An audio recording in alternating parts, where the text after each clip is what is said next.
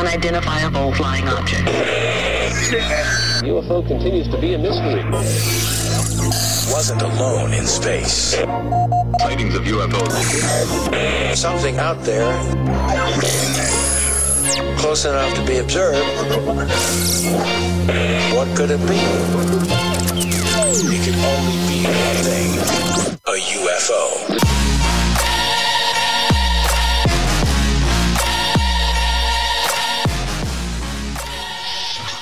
Oh, ladies and gentlemen, welcome to another episode of UFO No, the show that separates science fact from science fiction the best that we can. This is your break from the propaganda, your break from the treasonous politicians. It's time to get elevated with me, dude named Ben, stoner of the LC Valley. with me is Mr. C. Hello. What's Hello, going on, bro? How are you, man? Oh, it's a good weekend, man. We have an excellent interview. Here, so it's dude awesome. so good so good i'm i'm i this this was a common theme through the conversation. I, I had a brain fart there. Uh, the common theme was what a stark contrast from the very depressing, very dark message Yes. Of one of our previous guests, the esteemed Damien Dumar, who basically said the world is in 2025 It's not far away. and we desperately needed a a a counter. Yes, a warm and that- fuzzy feeling, right? Yeah, and this man did this fit the bill. It was mm. so good. What a, what a delightful soul. Uh, Dr. Lisa Thompson. She is a best selling author, galactic ambassador, and channeler and intuitive transformational coach, specializing in quantum cosmic energy healing, human design, past parallel life regression, and sound healing. She's an evolutionary biologist, which I found fascinating. How many of those do you find that are evolutionary biologists and cosmic energy healers um, who understands the embodiment of the ancient DNA within humans and guides them in the intergalactic realm? She's the best selling author, author of Connection to the Cosmos, which is the book that she uh, let us read, and it was so good. What a positive message. What a beautiful, positive message. Uh, remembering your galactic heritage and embracing your oneness, as well as books like Sacred Soul Love and Sacred Soul Spaces designing your personal oasis.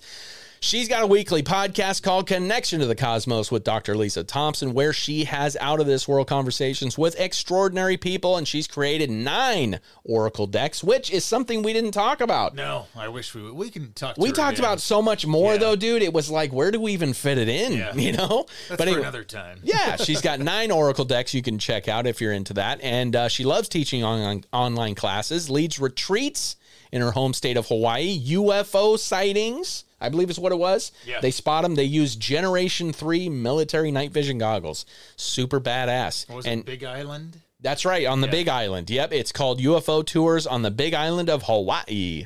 And uh, anyways, what a what a beautiful soul. I thoroughly enjoyed it. We had a little bit of a hiccup with the video for some reason. It was uh, on her end. It was a little choppy, but she comes through so clear with her message. So bear with the audio. We apologize to you, Dr. Lisa Thompson, for that. But otherwise, what a great episode. I hope you all enjoy it the way we had it. I feel like I feel lighter on my feet after having talked to her. Oh, I do too. I literally feel like like my my heart is happier, my soul is happier. Mm-hmm. You know, I just it's uh, it, it, even over we were over Skype and even over Skype, we're in Washington, she's over in Hawaii and I I felt I could feel that connection. Yeah. It was beautiful, wonderful. So, anyways, thoroughly enjoyed it. I hope you all enjoyed as well. Um, and please, if you do, uh, do the right thing. Go and uh, donate. Get make sure and uh, write us uh, a nice little uh, note. Leave a review. Go do all that stuff. Sharing is caring. That's what it's all about. But while you're at it, go check out Connection to the Cosmos by Lisa Thompson, as well as her other books that we'll have in the show notes. But without further ado, I bring to you Lisa, Dr. Lisa Thompson. Thank you so much for being on the show. I really appreciate it, Dr. Uh, Lisa Thompson. Is Thompson, right? Thompson, yes. Yes. And uh, thank you so much. So, uh, for the people that aren't familiar, uh, who are you? What do you do? Your background? How'd you get into this?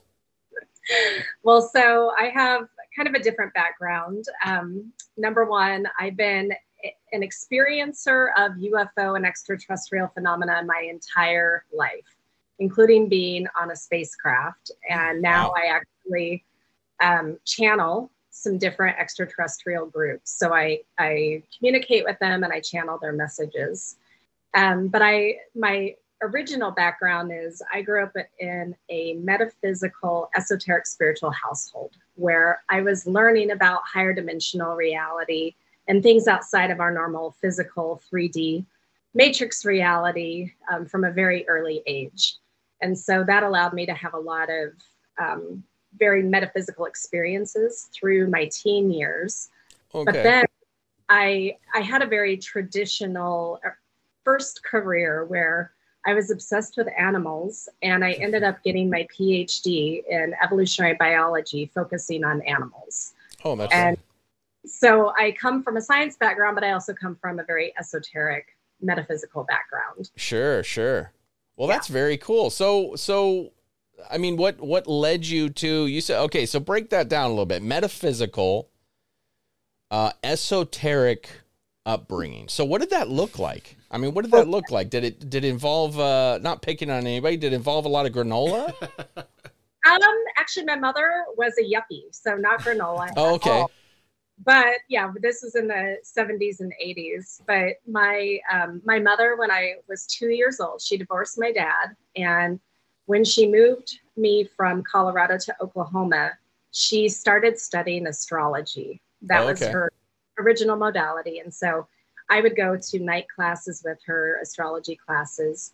And so all of her friends were either astrologers, psychics, witches, tarot card readers, numerologists, things of that nature. Yeah. And so then when I was 13 in 1986, she moved me from Oklahoma to Yelm, Washington, where we became students of the Ramtha School of Enlightenment. Hmm. Have you Oh, heard wow. of Ramtha before? no, I haven't heard I've that been before. to Yelm, but I've never heard of that.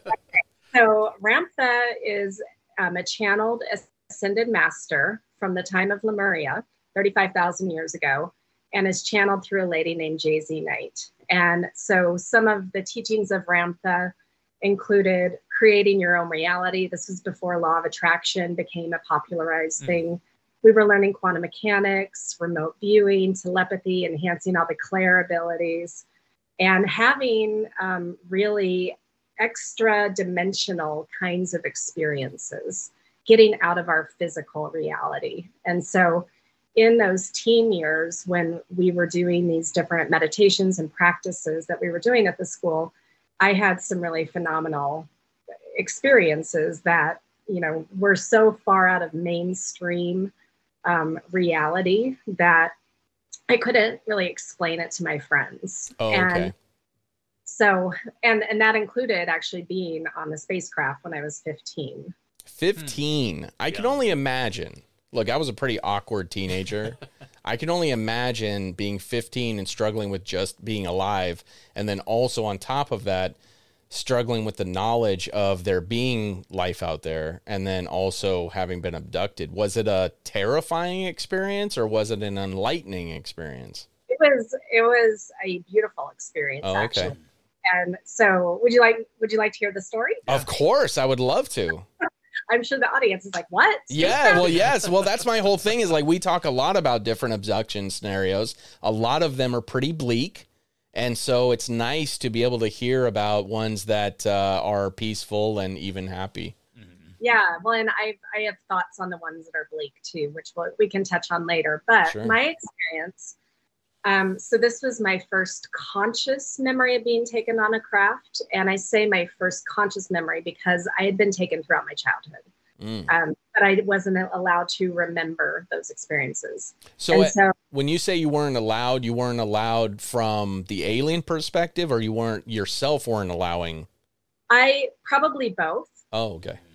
and you know sometimes they will um, block the memory so that you can go about your daily life um, and so when i was 15 i was actually very mature for a teenager. And so it was a nighttime experience where i don't remember how i got onto the craft. I just remember all of a sudden i'm in this craft. And it was a smaller shuttle craft. It was just me and my et guide. And when he picked me up he looked very human. And he also felt really familiar like i knew him. So i had absolutely no fear. And it didn't seem abnormal of this experience happening so i remember we're flying through space and the spacecraft itself the walls looked completely transparent where you could fully see out into space so you could see darkness you could see the pinpoints of the starlight you could see the beautiful colors of the gas layers that we were passing through. And we finally get to where we were la- going. We landed, and I asked him when we got there, you know, where are we? And he said that we were inside of Io, which is one of Jupiter's moons. Mm. Now, interesting thing about Io, you it's the least likely place in our solar system that you think there might be life because the surface is extremely volcanic, very toxic. Hmm. So you really can only be inside of it. And so when we got inside, he started showing me around what looks like a hospital kind of scenario where I could see into different rooms where people were being examined and everyone looked very human. But there was nothing scary going on, none of the probes or, you know, some of some of that kind of examination that people report having. Yeah. And so my next question to him was, okay, everyone looks so human. Are you human or not? And he said that those of you that we brought here are human, but we are not. We are humanoid, but we disguise ourselves so we don't scare you because our Hmm. form is kind of extreme and it tends to scare you guys. Wow. Sort of shapeshifters, in other words, right? Kind of, yeah. It's kind of it's hard to say if it wasn't quite shape shifting. It was more like a hologram put Well, over. It's kind of like uh, from Galaxy Quest in Oh. the movie when the people they look humanoid and then they push that little thing on their their wrist or whatever and they turn into squids. It's Yeah. it's like that, yeah. Exactly. It's just like yeah, this kind of disguise. So And it's a device that allows them to do that as opposed to a mental power, you think? I don't know. I Oh, didn't okay. ask. Oh, okay. Okay. this was 35 years ago. Yeah, yeah, sure, yeah. That kind of detail I don't remember. But Sure, sure. so my next question to him was, well, why have we been brought here and why specifically am I here? Yeah. And so what he said was that those of us that had been chosen to be brought there were being tested to see if something happened to the earth, if we could live in an environment like that or something similar. Wow. Now, this experience was back in 1988, where we were still in the Cold War. We were on the verge of World War III. So we actually had a timeline where something bad really could have happened to the Earth. Sure. So then, my next, so it was basically the end of the tour. I was not being examined on this particular trip. I just got to ask the questions and be toured around. So at the end of the tour, I asked him if I could see what he really looked like because as a child, I was obsessed with animals, which is why I went into mm. my my zoology degree. And the weirder the animal, the better. So I didn't think I would have any fear at all about seeing what he looked like. And so when he showed me his true form, he was about seven feet tall, pure white skin, big dark eyes, and long red hair. And when I say red, like real fire engine red, not like like a human kind of red hair. But still humanoid? yeah, he was he was definitely humanoid, Yeah. but it hmm. was this really extreme, think kind of scary clown look. Oh, okay, sure, sure. That kind of extreme. And so, with how large he was and then the extreme coloration, I could see why there would be some fear from people Sure. who, with that kind of look, but they were completely benevolent, obviously, as to why they had brought us there. So then I remember going back home and I'm laying in my bed thinking, okay, that is the weirdest dream I've ever had. and so for several months, I thought, okay, that was just a weird dream. Now, So- one thing about Was it? Oh. Can I interrupt you for just a moment? I apologize. So was it after that you just woke up in bed? It wasn't like you landed and then they took you home. It was just boom, you wake up in bed. I yeah, all of us I I'm back in my bed. So I don't Yeah. rem- remember the ride home, but yeah, so I'm in my bed.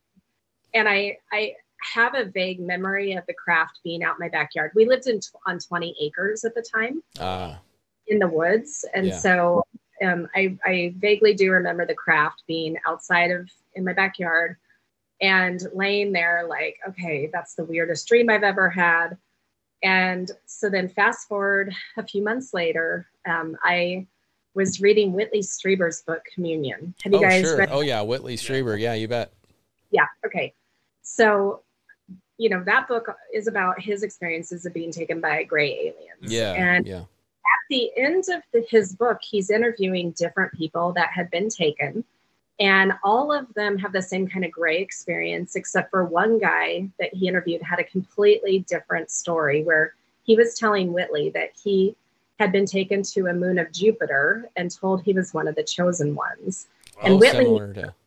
yeah, Whit- Whitley makes a little side comment. I hope it isn't Io, kind of sarcastically. And as soon as I read that, my body had head to toe chills. Tears started coming down my face.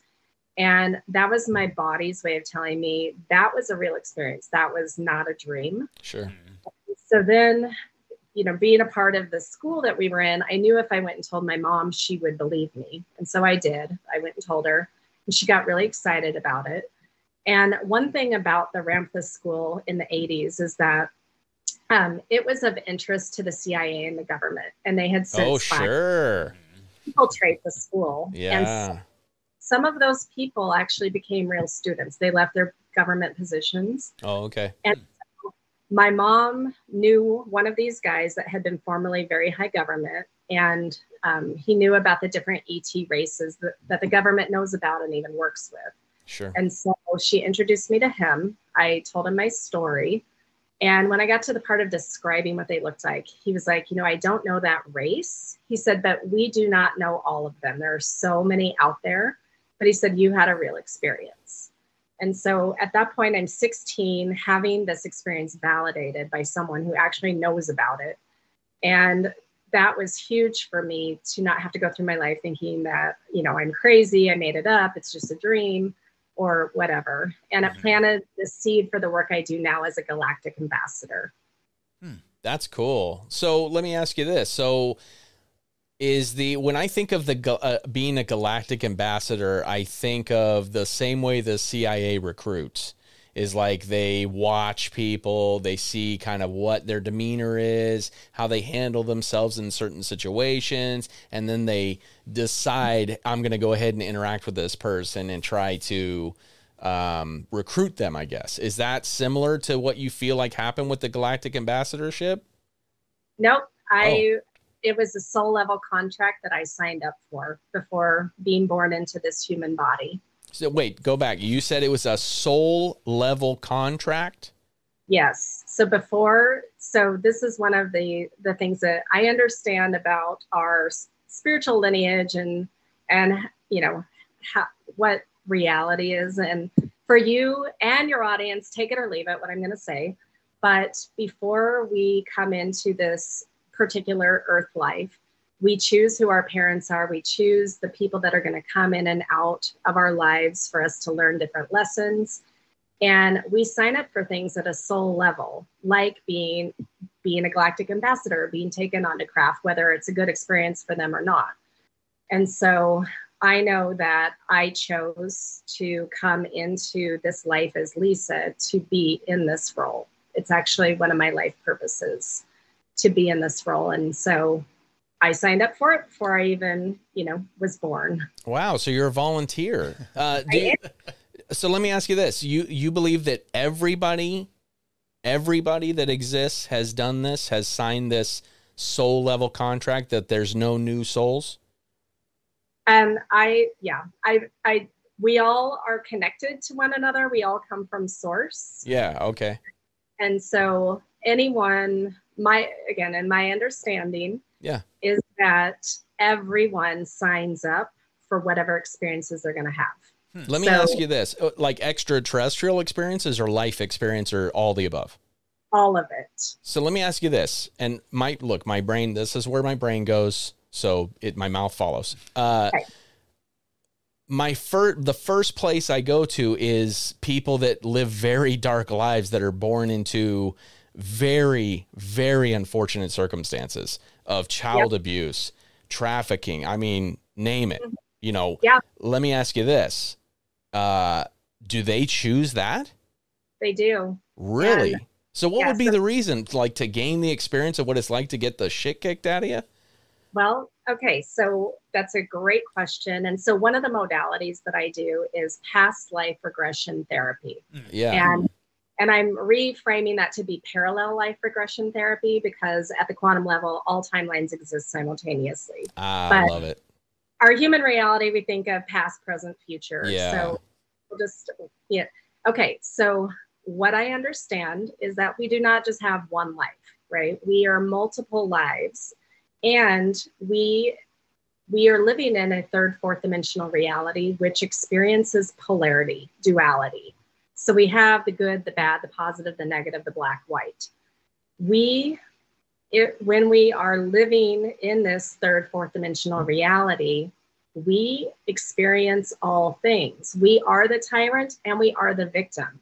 We are we are all of it. And so um, again everyone is volunteering when they come in i believe. And so you know even though we might judge it as a really hard life and i'll give you an example. My mother she was sexually abused by her father for five years when she was a child age 7 to 12 and someone might say wow she chose that.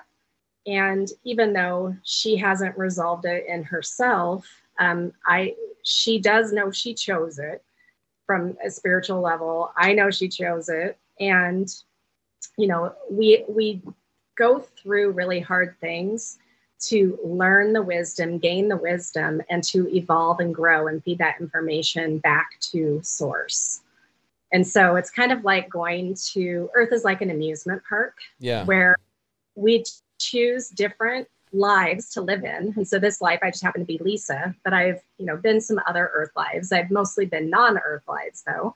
Yeah. But it's oh, I want to, I want to go experience that life. Let me see what that, what that's like. Oh, okay, that wasn't fun. And now I need to balance that out on the other side of it. Sure. So it's the karmic kind It- of balance. it's hard for me to to wrap my head around a line forming behind a ride called sexual abuse if we're going with the amusement park analogy well my my my here's here's what i'm wondering is, is this and maybe this is it, this seems like a hard question for me to answer so i'm going to ask you because you're I, I would think you're much smarter than me uh, so what it what wisdom is there to gain from being sexually abused Well,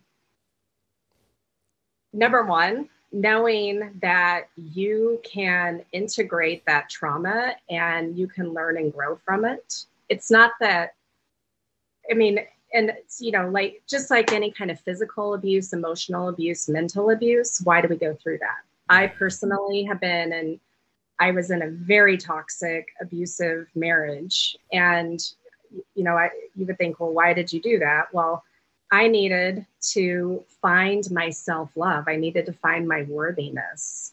And so I was able to learn the wisdom of that to get myself out of the situation and really truly understand that everything is within me.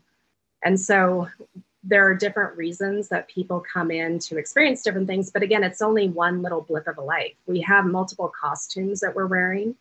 And so, this one physical reality that you guys are experiencing, that I'm experiencing, it's just one of many different experiences that we have.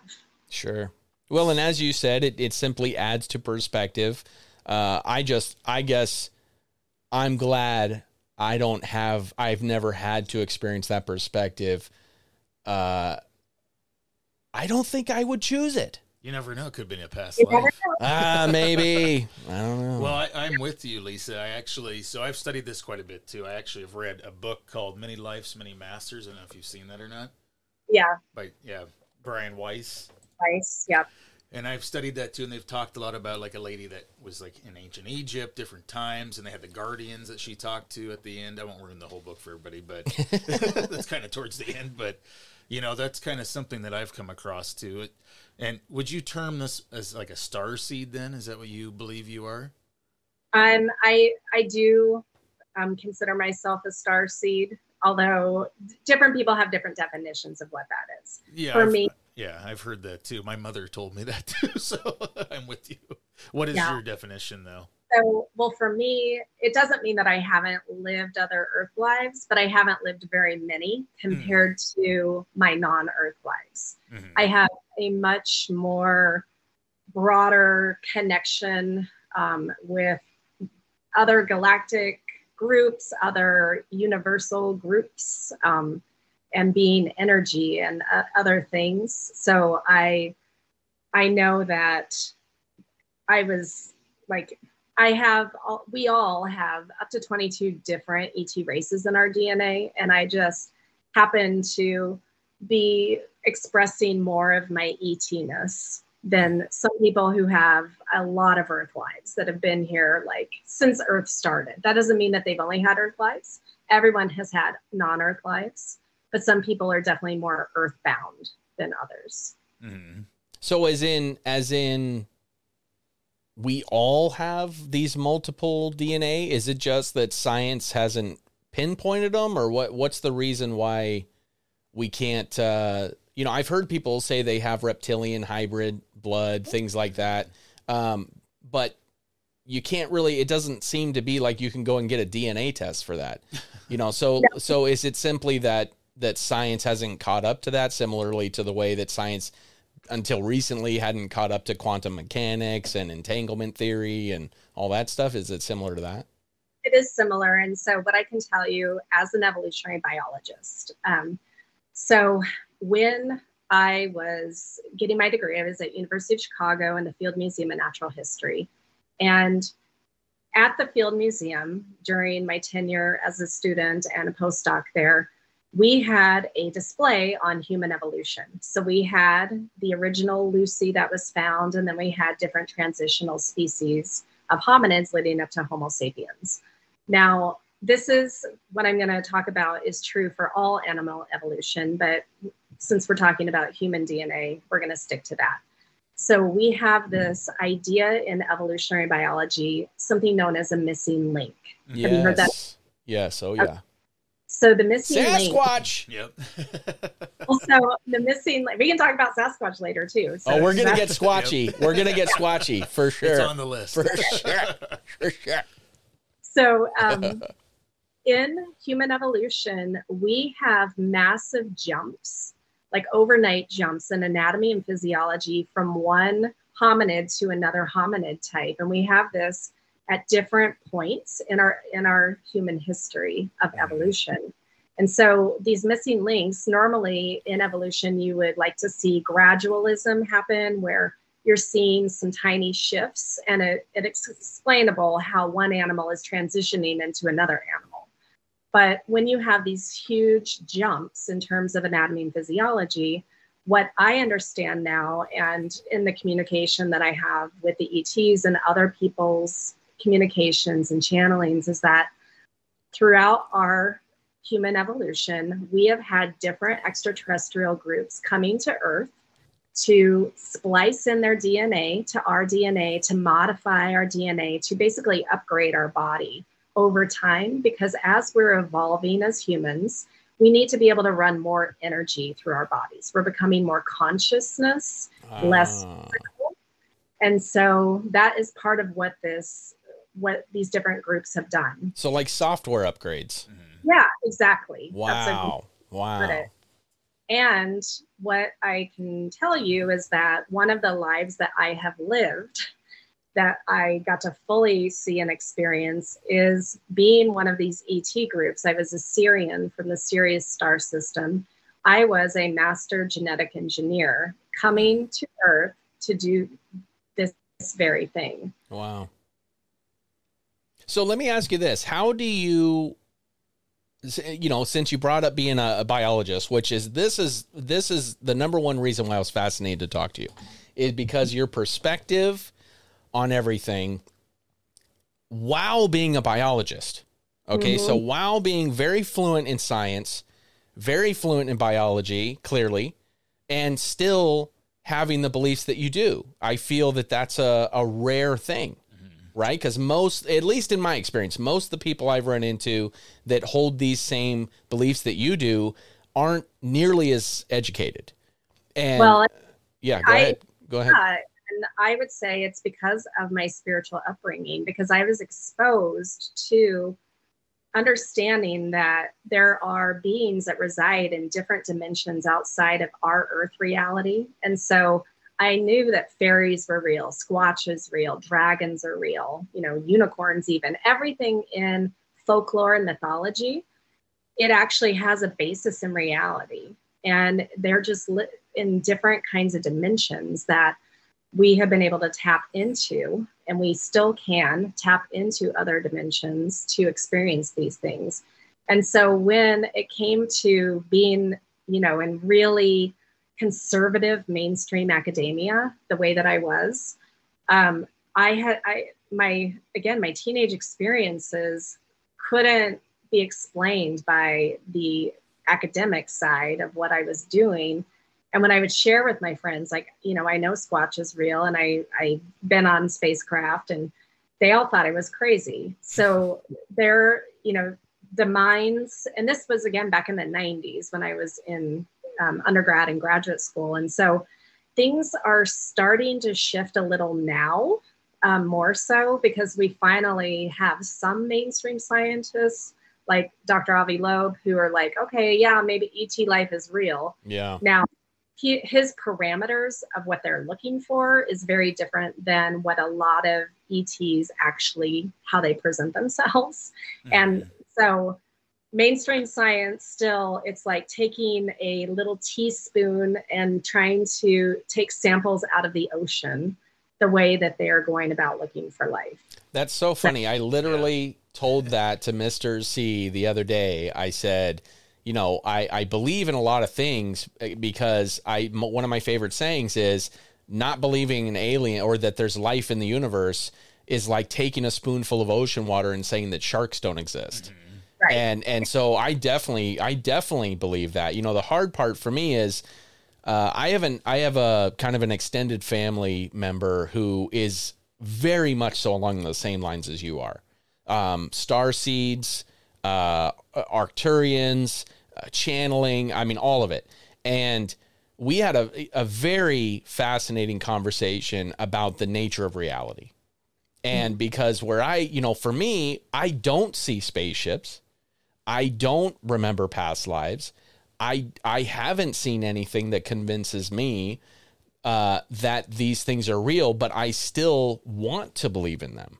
I okay. want to believe in them. So what I, you know, what I generally lean on is simply that based on what we know about the nature of reality with all the chemicals pumping through our body. And let's just go with what we know of terrestrially, not even going into the past lives and DNA and stuff, but just what we know about our bodies and like DMT being produced in the p- uh, pineal gland and, and now potentially from the liver and, and rent, uh, various muscles within the body.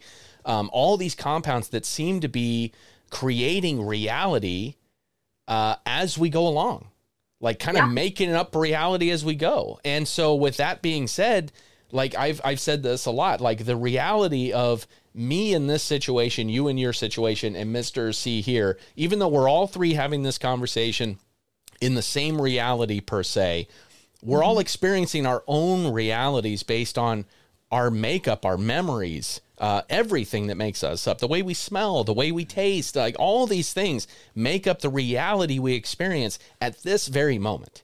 And so yeah. for me, that alone, that alone means I can't tell you that what you're experiencing isn't real.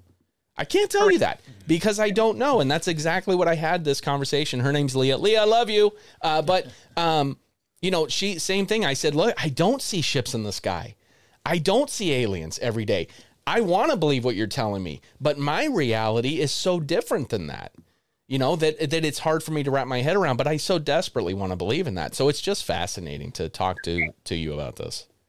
Well, and the thing about experiencing past lives, it's you know, people some people spontaneously remember lives, but other people need to go through regression, through hypnosis to mm-hmm. get to other lives that they've lived. In fact, most people do because they they don't know how to tap into it themselves. Sure. And so that's where people like me and others and people who read Akashic records, I find it more powerful for people to experience their own other lives rather than just being told, "Oh, you were, you know, you were Egyptian." And yeah, yeah. okay. But when they get to fully see it, feel it, experience it in the regression, um, it actually has a lot more meaning.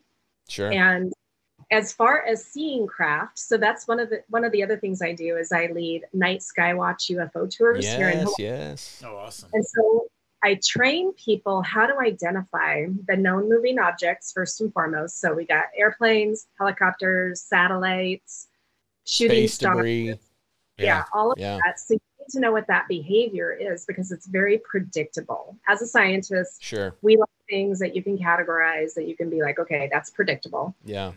Once you know what that behavior is, then you can actually appreciate all of the other stuff out there that doesn't fit in those categories. And so we use military night vision goggles, uh, generation three specifically, because what it does is it amplifies the light in the sky that you can see. So you can only see very limited with your bare eyes. For those out there that don't know, that's the good shit. Yeah.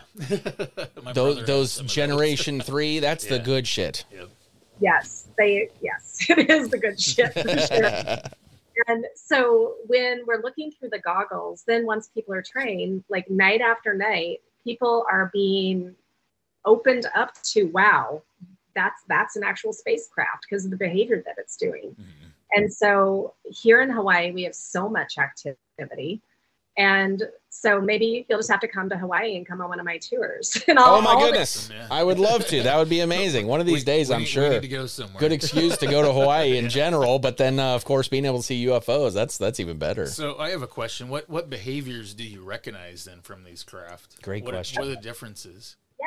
So um, some of the craft, they will start out looking like satellites. So just for everyone um, to know what a satellite behavior is, satellites do not have blinking lights, but they are metallic. And so within the first couple hours of sunset and before sunrise, the sun is reflecting off of that metallic surface. Hmm. So what what it creates is a glowing light in the sky. So it's not blinking like an airplane blinks, but it, it's just glowing. And it, satellites are perpetually orbiting Earth only in one direction per satellite, right? They're not Yeah. changing the direction they're going. And the amount of glow that they're giving off, if you have a perfectly clear sky, the amount of glow they're giving off will stay consistent because they tend to be fixed, right? They're not tumbling. And so the glow will be consistent, moving in one direction only. And as it nears the horizon, then it will dim out. But Okay, Lisa, so- what happens when it gets to the edge of the flat Earth? I'm just kidding. I'm just kidding. I'm just kidding. I had to. I'm sorry. let's I to had Earth. to. I was on. like, if she says horizon, I gotta go there. Anyways, uh, continue. I'm sorry. So, so when you know that that is the behavior of a satellite, Yeah. then when you again within that first couple of hours when they will be dimming at the horizon level what we see night after night we see these craft that are disappearing in the middle of the night sky. And typically going out of the same spot like it's a portal where it's easier to shift in and out of dimension we'll see things appearing right there and then start moving we will see things changing direction changing speed changing the amount of glow they're giving off. So sometimes they'll get really, really bright and really, really dim. They'll do random blinking. Um, two nights ago, actually, we had a full on triangle craft come Wow. Close enough that we could see that it was triangle shaped. And it was putting off lots of light, different kinds of light. It was really incredible. Let me ask you something about the triangle craft. Do you ever, do you guys ever keep an eye out for like what uh, Lockheed Martin, Raytheon, Boeing are putting out? So I personally don't. My husband follows that a little more. Oh, okay. And okay, so that's a good point because some of the triangle craft are reverse engineered craft from that are earth made, but not all of them. Sure, sure. So, but we're seeing all different kinds of behavior, different craft, different shapes. Um, one night I saw a full on massive pyramid shaped cra- craft in the sky. Wow. I've seen the more disc shape. I've seen spherical ones.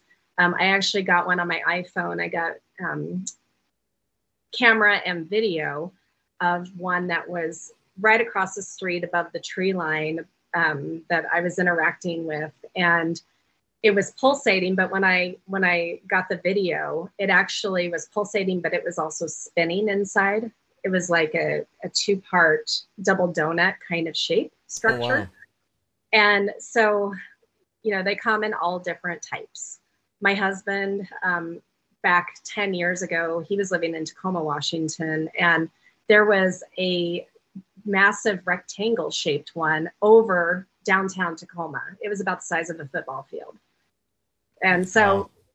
yeah, there's all sorts of different kinds. Let me ask you this. One of my one of my things that I, I highlight a lot is when you look back on you know, old school. Let's go back to the the 30s, 40s, 50s, you know, the golden age of ufology and that kind of stuff when it was all discs. Um, why is it that you think the alien craft has evolved similarly to the way our own technology has evolved? Do you think Well- there's a connection there? So actually, um, we have different ET races coming to Earth, and all of their craft are shaped differently. Mhm. Okay. So, um, you know, so a lot of the spherical ones tend to be Sirian. Um, the one that I saw in my neighborhood above my neighbor's house was a Pleiadian craft. Um, so they they come in different shapes, and some of them actually sit outside of our visible reality um, because they're slightly higher dimensional. Sure. And so they can phase in and out. Sometimes cameras, video cameras pick them up, but our eyes can't see them. And so I don't think it it necessarily was just the saucer shape style back in the 30s and 40s. Um, you know, I think weren't the Foo Fighter those were lights. Very true. That's that's a good point. There's a there's a lot of. Do you believe that those were alien, the Foo Fighters? I do. Do you? Do, What Yeah. do you think about the theories of you know connecting? Because at the time of those Foo Fighters, you had this uh, idea that Hitler and the Nazis were working on the Glock, the Nazi bell, and that potentially they had these various forms of UFO craft that they were flying. That when you used uh, spinning mercury, not only did it create anti gravity, but it created intense light. Yeah. Um, well, and I, yeah. I do think that that could be part of the phenomena, Okay. but not it, because what I understand in the 30s and 40s, you know, when we were having these massive world wars and then we developed atomic weapons, Yeah, we all of a sudden became very dangerous toddlers on our planet. sure. And so everything that we do here on Earth impacts directly, it's a ripple effect out into our solar system, the galaxy, and even the universe. And so there was an uptick in activity because they were watching over us to make sure number one, we're not going to destroy ourselves and destroy our planet, because if we do that, it actually directly impacts them as well. But like I mentioned, some of them are, are our family members. And so they're kind of watching over us like parents hmm. that aren't able to intervene directly necessarily anymore because we have free will here on earth. Not But helicopter mom, right? Right. Yeah, the hell, yeah, yeah. exactly, they're more the hands off, like, Yeah. oh my God. Yeah. And, and so very commonly, you know, these craft are seen above nuclear facility sites, nuclear power plants, missile sites, um, military bases with nuclear um, technology. And part of it is they're watching it. And sometimes they are shutting it down. You know, they have completely shut down missiles. They've even shot them out of the sky after they've been launched. And we Wow. have one one such instance back in 2018 where there was a massive alert that went on everyone's phones here in Hawaii because there was a missile that was coming from North yes. Mm. Remember that? And then half an hour later, everyone got the notification um, false alarm. Well, there really was a missile. There were some lights that were seen above the Pacific Ocean. And my my knowingness tells me that they took that missile out to protect us. Mhm. So, so the the story that they gave to the public of it being an accidental that they had this text, this message pre-prepared, and that they accidentally launched it. Uh, you think that's a cover story? I do because the chain of events that you have to go through to actually set that kind of alert off, they they really felt something was happening. Yeah. Yeah. Wow. Wow. Fascinating. I mean, it's uh again, it's you know, like I said, I I want to believe in all this. Uh, you know, it's it's just there's so much. You know, that's why I like talking to people like you. Going going back to your your um, experience in biology. How did so you, you know early on it so you were basically just primed i mean f- from an early early age you were primed did you ever get uh, hypnotically regressed yourself to Oh, yeah. these past lives Yes, as Okay. a regression therapist, that is one of that's part of our training is that we also have to undergo regression sure and understand the process. And so, while I haven't experienced every one of my lives because it's infinite, how many lives we actually have, I have been able to tap into quite a few different lives. Wow. Let me ask you a question. I'm a bit, uh, I'm a little bit skeptical about hypnotic regression only because of things like MK Ultra. So Okay. uh, MK Ultra, you know, I talk about it at nauseum on the show. But for those that aren't familiar, it's MK Ultra, shisty program by the CIA that uh, used LSD and who knows how many other drugs to uh, to manipulate minds, try and unlike, uh, unlock psychic powers, uh, implanting memories, extracting memories, all kinds of crazy things that they did experimentation wise, which led to another one, Operation Midnight Climax, where they were hiring hookers to lure men into these hotels where they were dosing them up with LSD and experimenting on them. What that said to me and to the world was that the government is capable of pinpointing individuals and not only fabricating memories and implanting them in their brain and having them potentially do actions that they didn't even have memories of later or giving them memories that drove them insane all kinds of crazy things. There's all kinds of crazy stories and tales. I can't even remember all the names of the different people. I mean there's uh, i don't know if you're familiar with the book chaos by tom o'neill. I haven't read that one. My God, Lisa, you got to look into it. So, this guy, Tom O'Neill, spent 20 years. Originally, he was going to start an article to write about the Charles Manson murders.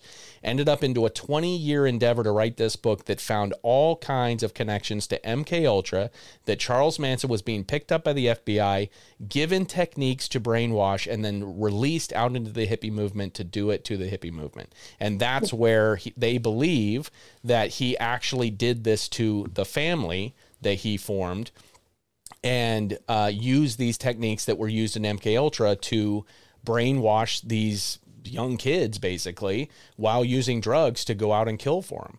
Um, and so, anyways, fascinating book. You got to check it out. Chaos by Tom O'Neill. Wonderful. Everybody out there, get it. Look at it. As, and while you're out there, get Lisa Thompson's book as well while you're doing that. She's got a lot of them. Wonderful actually. book. Uh, Connection to the Cosmos. So, uh, but you got to check it out. And but but the, here's what it said to me: is it said to me again that the government is capable of doing this. The government is capable, and I'm not saying, of course, I'm not saying that everybody that does hypnotic regression is a CIA asset. I'm not saying that. However, like we have evidence that there are disinformation agents that are sent within the UFO community, like Richard Doty, Bill Moore had said this.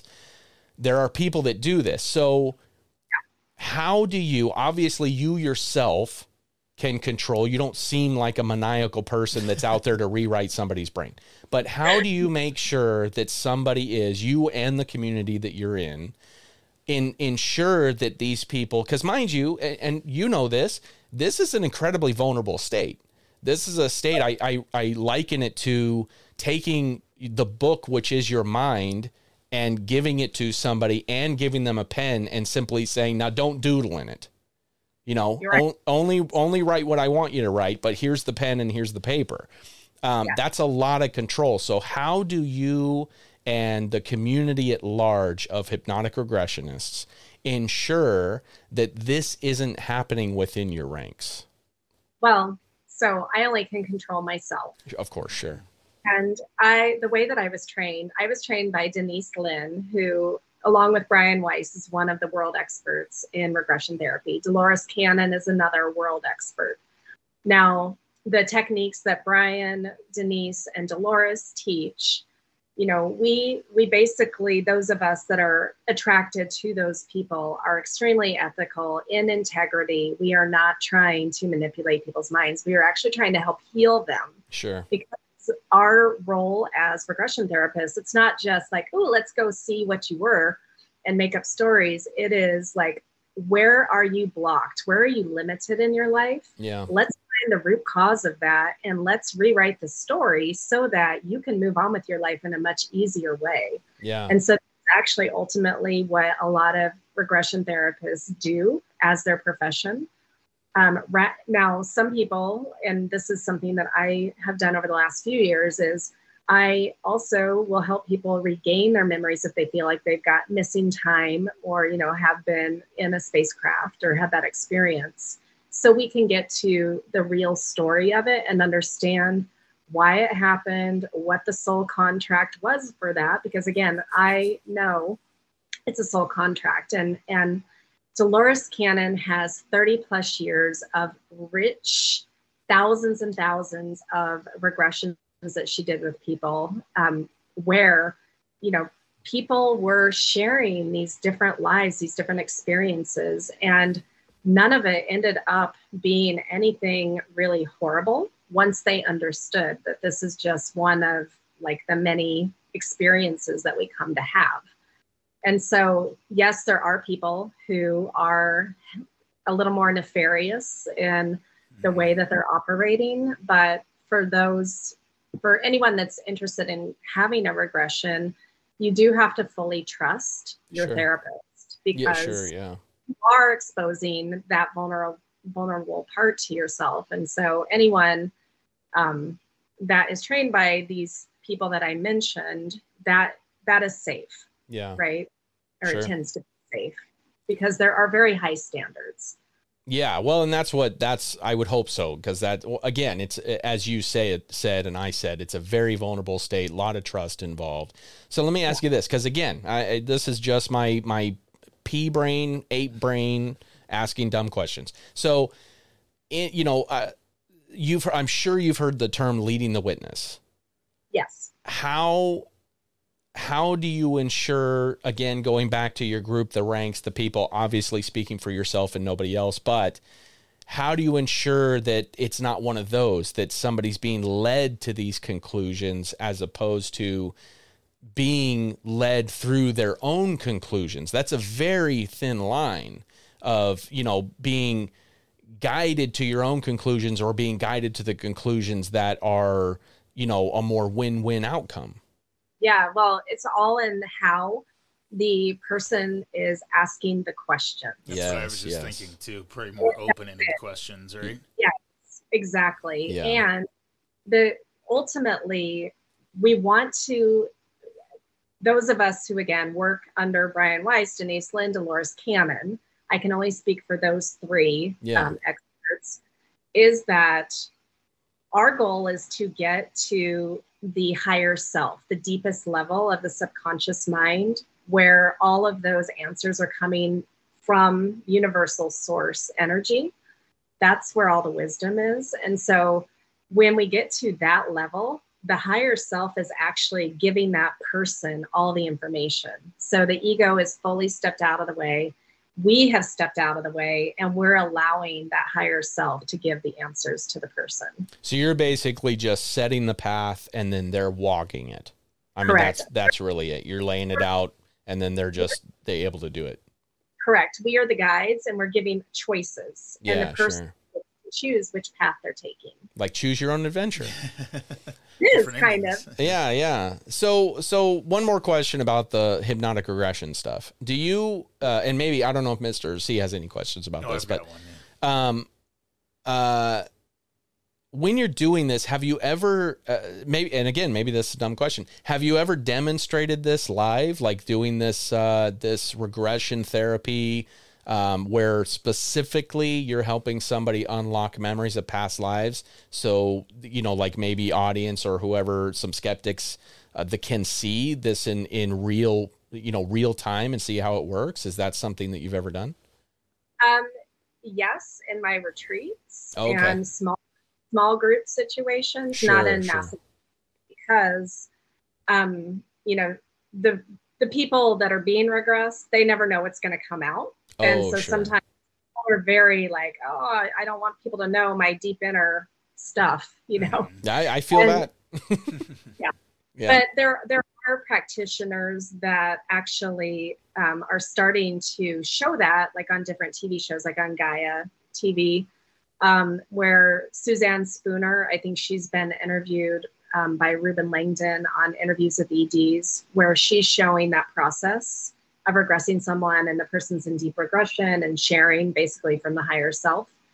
And um, so there there are particular practitioners that have a lot of media exposure that are doing it in a mass way on camera to show how it's done. Nice. So let me ask you what one more. I'm sorry, Mr. C. One more. I'm, I'm sorry. I, I have I a just- lot of questions. That's actually. great. I, that's great. Uh, uh, have you ever done this? Or it, it is it only people? And maybe this is a dumb question again. Is it only people that believe that they've had some form of experience? Have you ever had somebody that that walked in and said, "Look, I just want to kind of get a, a better sense of life."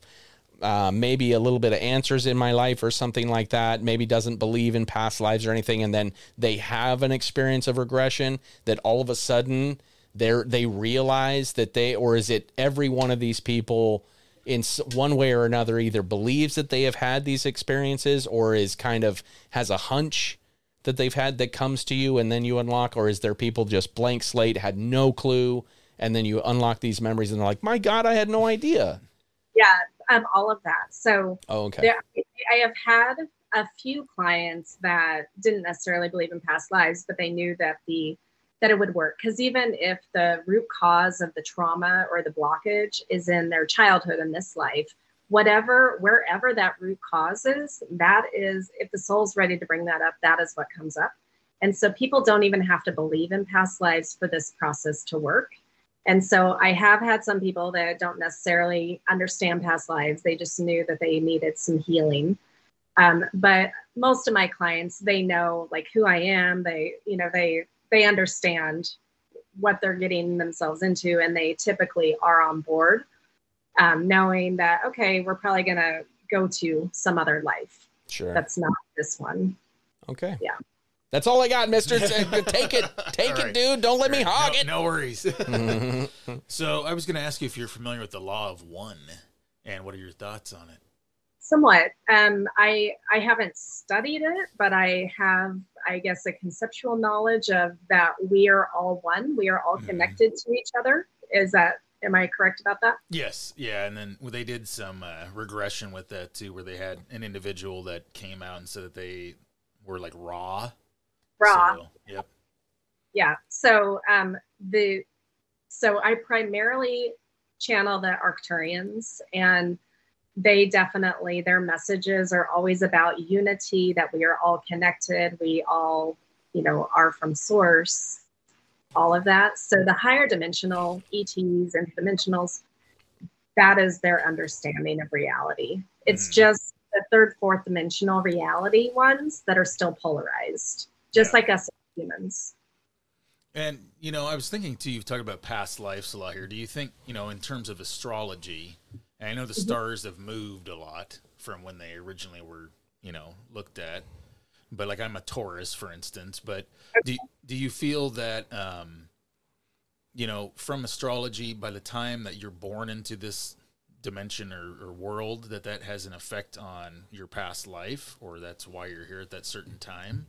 I so that's a really great question. And one of my modalities is human design, which actually incorporates astrology as one of the pieces of it. And mm-hmm. and again, my mother was an astrologer when I was growing up, and so I I do very much understand for myself that I picked the very specific time of my birth, the location of my birth, to have this specific experience as Lisa Mhm. to come into this reality. Oh my gosh. What a wonderful singing voice. My. Oh yeah, no. I have cats and it never fails. They always want to get involved. I'm like, I told him, I'm like, okay, I'm gonna do a podcast. Do I need to go put you in the garage or are you can be quiet? I guess So that's real funny. life. Well, we we love excited animals on this show. We love it. We encourage that type of behavior.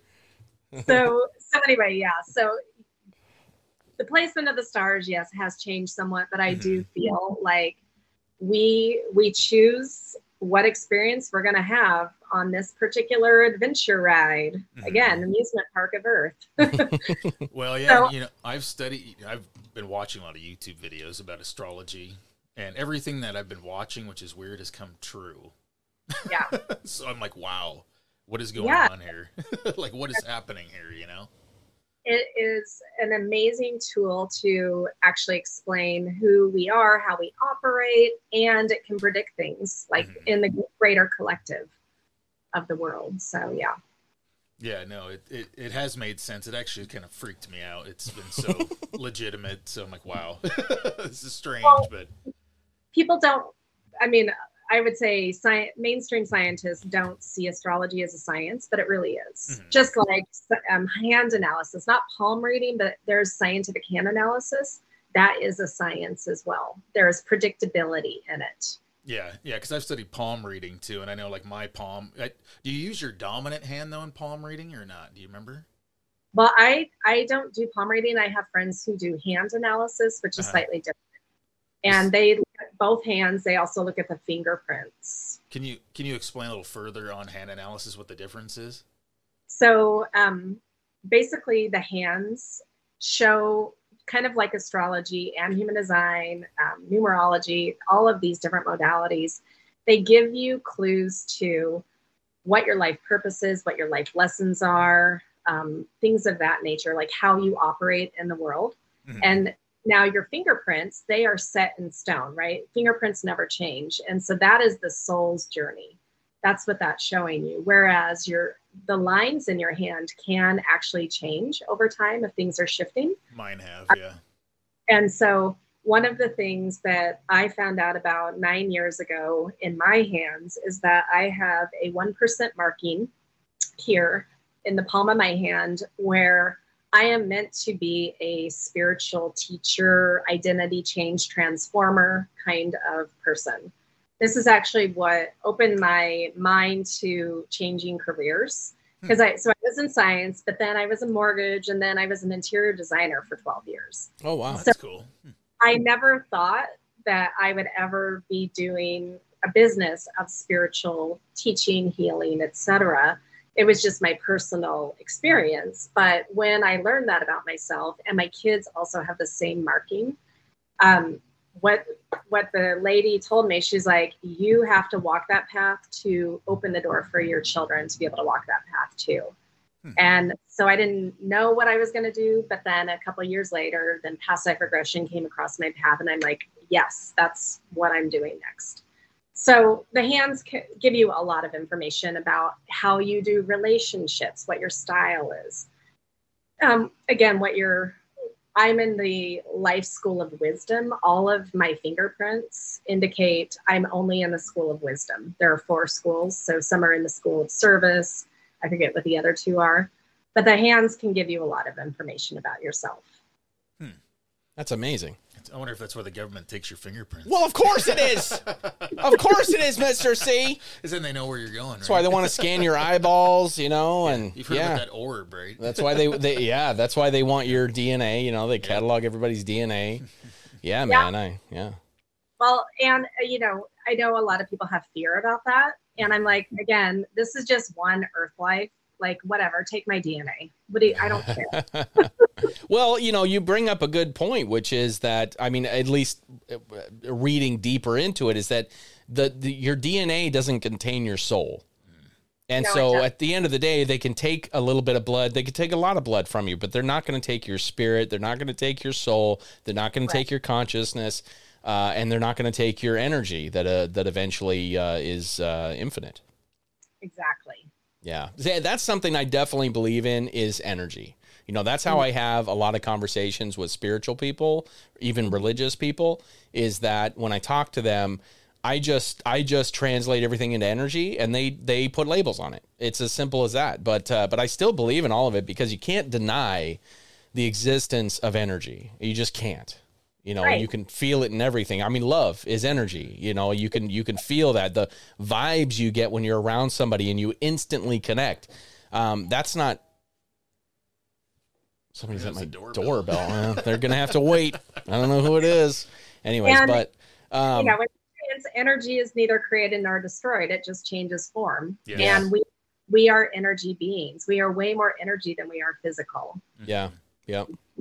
I, I agree with that. I mean, I, I definitely, I mean, that's one thing, you know, I, I, uh, I've had some family members die and the last one, uh, my grandfather that passed away, I was in the room.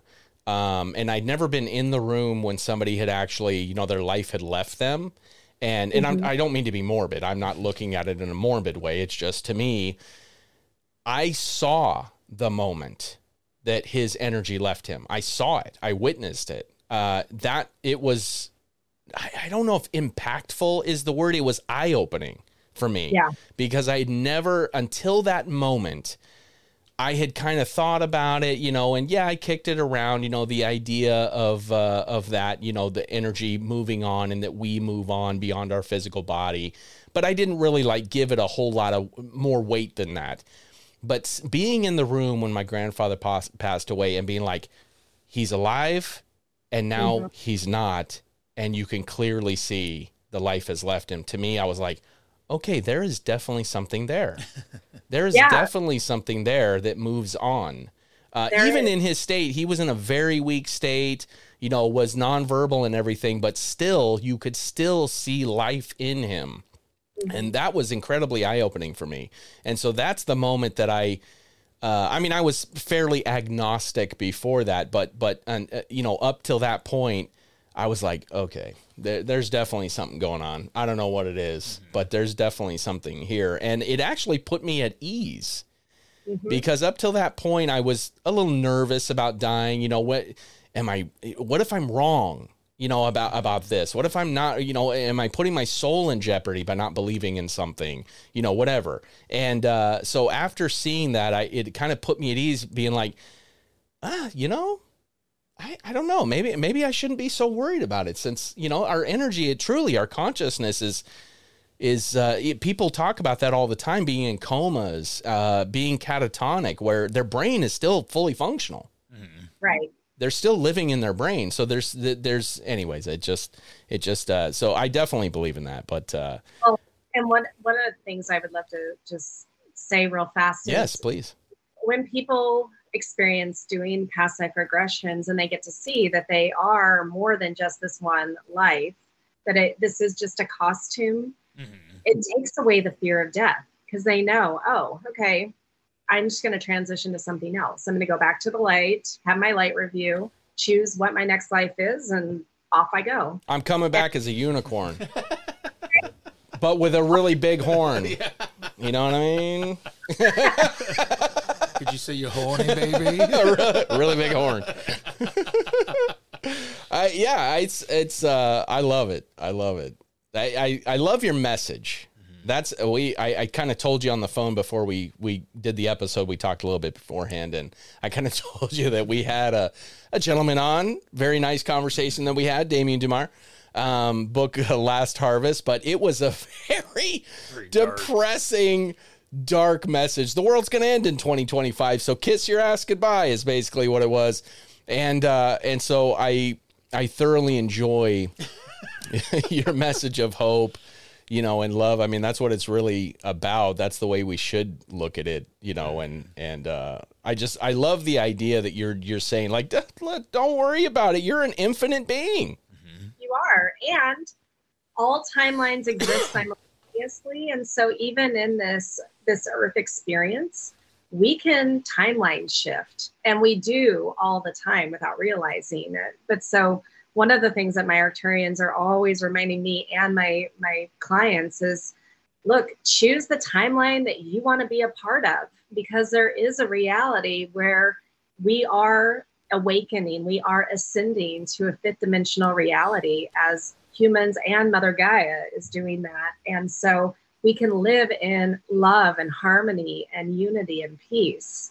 And mm-hmm. so if you stay in a state of joy, passion, and coming from love, and getting over your judgment and the polarity of the world then you at, you are shifting into that reality and no matter what's going on around you your neighbors might be experiencing a completely different reality than what you are and Yeah. so my world is not ending in 2025 i'm going a different direction There you go. There you go. I like it.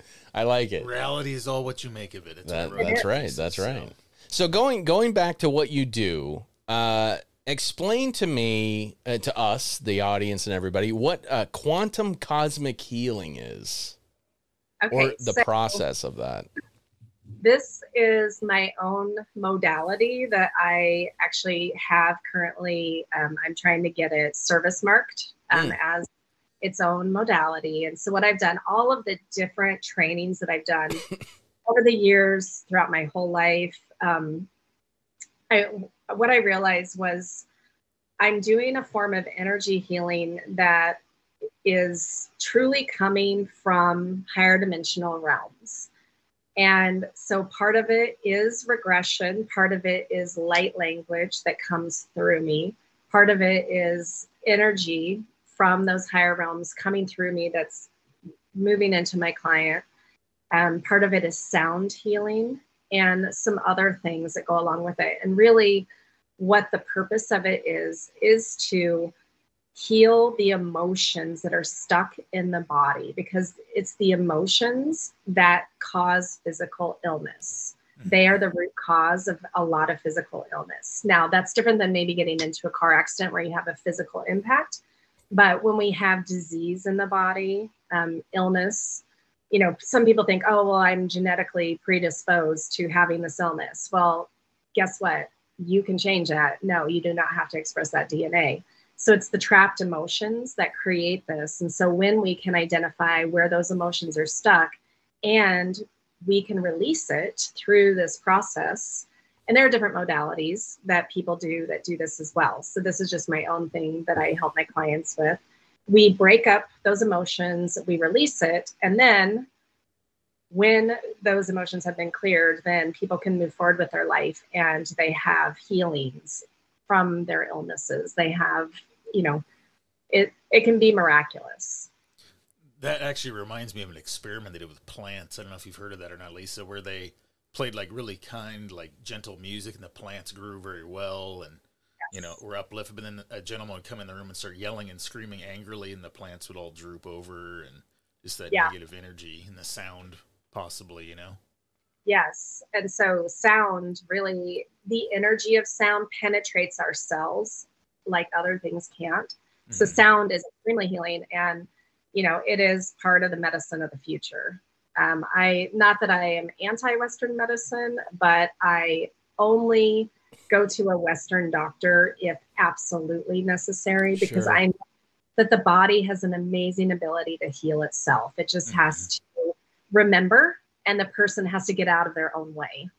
Well, and there's so many things on this earth that surround us all the time that are have amazing preventative power. That that's that's the one of the biggest uh, advantages of natural medicine is that when you start early as preemptively as you can, it has a ton of preventative power. But so many people are, you know, especially society kind of promotes the idea of, well, go see your doctor first. And I'm not saying Right. anything, like you said, I'm not saying anything against Western medicine. However, it's kind of taught to us, well, instead of taking some natural approaches first to help, you know, stem us from having these things to begin with, like inflammation and pain and stuff like that we we go to a doctor who puts us on prescriptions that limit our ability to be able to absorb natural compounds as effectively anyways It hurts you other ways.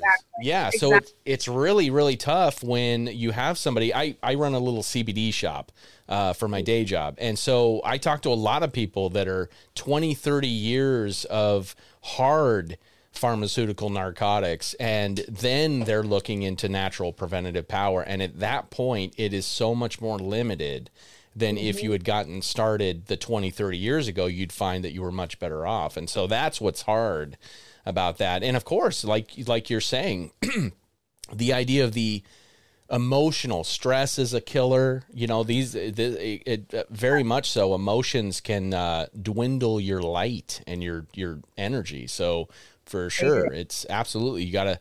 That's why being, you know, the, all these little cliches. It takes more muscles to frown than it does to smile. You know, that's why it's so important. Though, is it's it's not just about the muscles in your face. I mean, that's to get vain people to follow along, but it's it's about the idea that look, it doesn't take much to put positive energy out in the world. It doesn't take much. In fact, it takes far less than it does to go around being angry. It, it seems easy to be angry. It seems like it, but you got to hold on to that shit. You know, whereas being positive, you can find a ton of reasons to be positive. I suppose you can find a lot of reasons to be negative too. But, you know, it's so much better. I, I love being, you know, not like I'm a beacon of light or anything, but I thoroughly enjoy walking into a room and making people happy as opposed to walking into a room and complaining. Mm-hmm. Yeah. You know? Well, I mean, yeah, I just there in my earlier life, I I had a lot of um, trauma and anger and stuff I had to work through, and when I was able to really work through it and come out on the other side of feeling worthy myself and feeling lovable myself, when we are lovable and worthy within ourselves, we can give that out to the world. And so the more healing that people can do, um, then the more light they're going to be able to shine, you know, out to their community, their world. And so healing really is at, at a human level like that. That's really what I think we're here to do. Yeah. And again, there are so many ways to do it. Just pick one and start there. And, you know, we can heal ancestral trauma, we can heal the epigenetic lineage. Um, you know, it really, and that is where my world is shifting again to this fifth dimensional reality and others. You know, there is no right or wrong or good or bad ultimately. And so if people want to stay stuck, they're just not, ti it's not their time. And there is no right or wrong time. I just happen to be on a different timeline. Very interesting.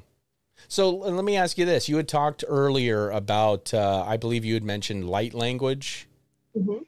Um, so can you give us an example of this light language with your hands or your voice? I mean, is it something that you can do in that? I mean, how does that work? So um, light language comes through different people different ways. And so Ah, some people write it, some people speak it or sing it, and some people um, do it through their hands.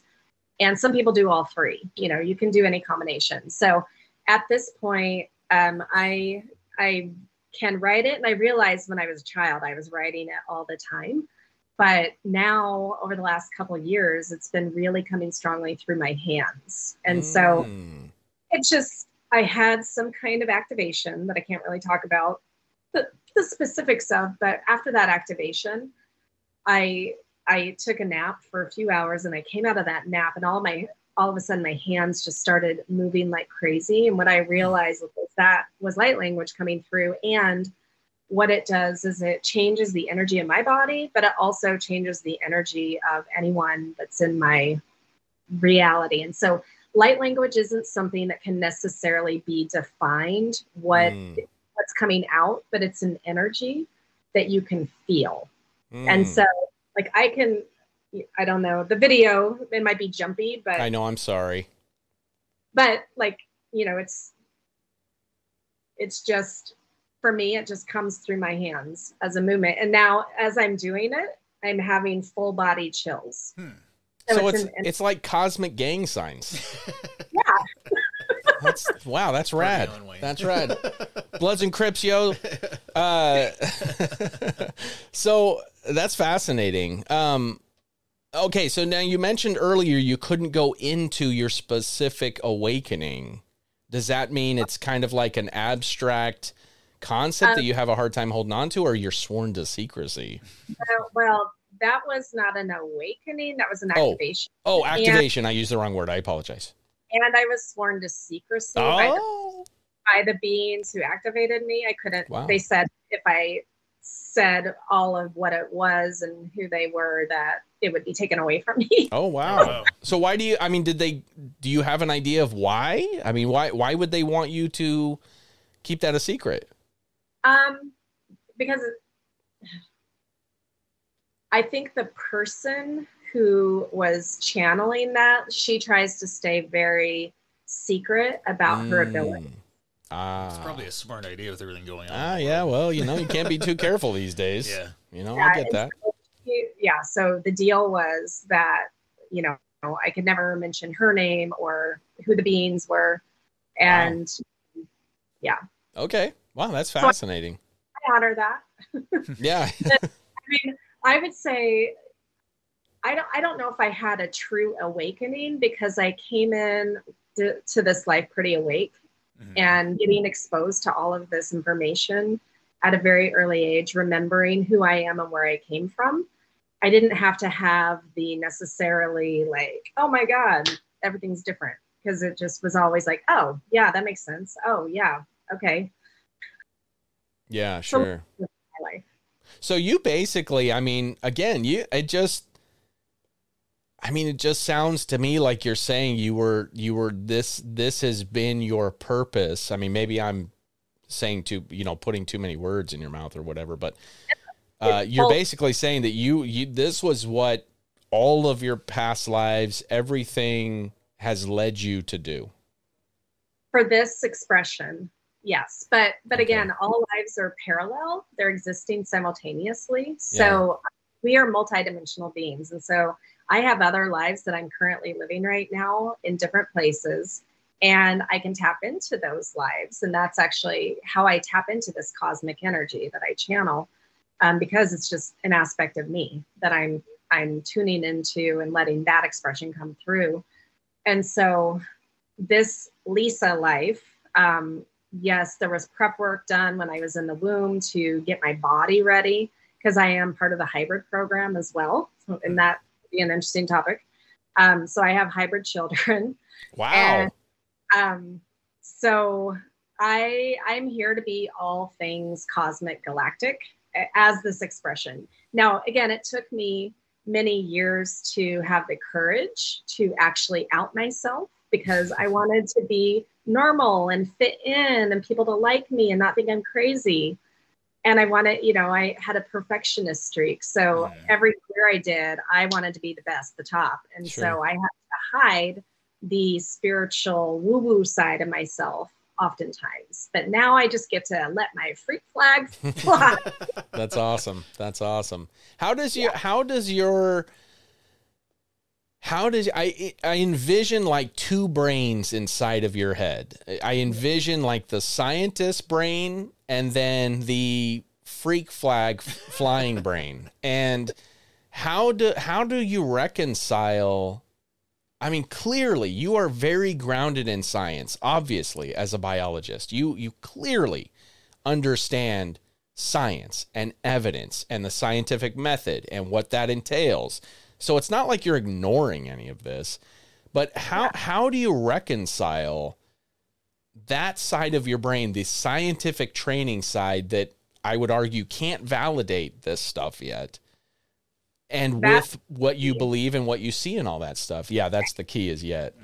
key is the yet because Yeah. if we look at our history of science and what we know and understand and we have made huge steps right in being able to understand things compared to the 1900s the 1800s you know at zero bc and so we don't have the tools the techniques the modalities to quantify and get, gather the evidence the way that scientists in their very limited thinking um, want to understand things. And so I, as a scientist, can see the history and know there's so much more that we don't understand. We are like, we don't know everything. And a really good scientist stays open minded Yes. Yeah, Right? sure. Yeah, of course. because how are you going to discover new things if you're not open minded? If you're already like, no, that doesn't exist. I can't believe that. And so I had a really good friend in grad school who he was very skeptical about all the things that I was talking about, even quantum mechanics back in, you know, 2000. He's very skeptical about that. And I'm, and his girlfriend, my roommate at the time, she was like, you would be one of the ones burning Galileo at the stake. That's a man, what a guilt trip. Yeah. That's great. But it's true. so It's you true. have you have you know, we're pretty limited and we are expanding all the time. Yeah. Um so back it, when I was in academia 20 plus years ago, the idea of co- studying consciousness at that graduate school level and um, professor level didn't really exist. It was on the fringe. Mhm. Where now it's actually becoming more mainstream. Epigenetics is mainstream now, where when Dr. Bruce Lipton started it in the 60s at Stanford, it was quite fringe. Um, so we're, we're having advancements, it's just really slow. Sure. You well, think and it's it, controlled. the, Pardon? I think the science is controlled. That's why Oh. I'm actually a science teacher. I'll just say it. Screw it. Oh my God, you're so right. It is controlled. And even Yeah. like that higher level where you're trying to get grant money to do your research, Mhm. um, if you are not within the normal little parameters of what they deem is, you know, they want to give money to, well, you're not going to get funding. Mhm. And so it is extremely controlled. That's, I mean, that is such a common theme in almost every aspect of academia, from archaeology to astronomy. I mean, you mm-hmm. name it. It's like if you don't fit inside this box, fuck you. Mm-hmm. I mean, it's just straight up. I mean, they really don't. I mean, if you look at like, uh, you know, I don't know how you feel about these people, but if you look at like Graham Hancock, what he's talking about, about, uh, you know, a, a, a species with amnesia, and you've got Randall Carlson, who has found absolute evidence of these catastrophes that have taken place numerous times throughout history, you know, Earth's history, wiped Right. out civilizations. And, uh, you know, you go even further to like things like Ancient Aliens, Book of Enoch, where you start looking into, you know, something I point out a lot is why is it that we take the Mayan calendar so seriously to the point to where we literally build our entire calendar and time based on that, but yet all their stories of origins and beliefs are myth. Mm-hmm. It's it's fascinating what they cherry pick to utilize and not utilize when it seems very obvious that why would they it I- i say this all the time too is why it would be like us carving Cinder- cinderella story into granite it would make no sense for them to go spend their entire lives if it was as hard as it seems. Maybe it wasn't. Maybe it was like they had a laser pen and they're just doodling. But you know it seems to me like they painstakingly intense care to pass these messages along and yet we just go eh, it was stories. Right. it's like no way man. No way. Why would they go so hard on these stories to to ensure that they went survived thousands and thousands and thousands of years for what reason Right. Well, and that is that's the other thing is that, you know, I if any of my grad school friends were listening to this or seeing this, they would be like, okay, Lisa is completely off her rocker because I totally believe in the ancient alien theory and I've experienced that as a life. So that that Sirian life that I told you about where I was the genetic engineer, there were other Sirians of us that were down boots on the ground teaching people during these super ancient Egypt times how to do sound thought levitation to build the pyramids. Mhm. And so getting to see that, and they were teaching them the medicine, the astronomy, the agriculture, and having lives in places like Atlantis and Lemuria and other like super ancient cultures. I know those are real. I have experienced them. I have clients that have experienced them. They're not making this shit up. Mhm. Do you think And- Atlantis is where? Do you think like our species maybe came from a different planet, and then we're related Oh. to these Atlanteans? Well, so we we definitely were seeded here by other civilizations. So um, to give you just a little brief, um, I guess, Cliff Notes version of galactic evolution of the human form. So Mhm. the original human form is said to have started in the Lyra constellation. Some people say Lyra, I say Lyra.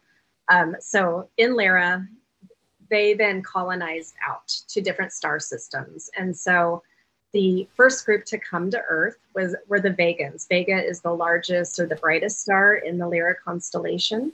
They came during the time of the early dinosaurs, and so they were humans that arrived.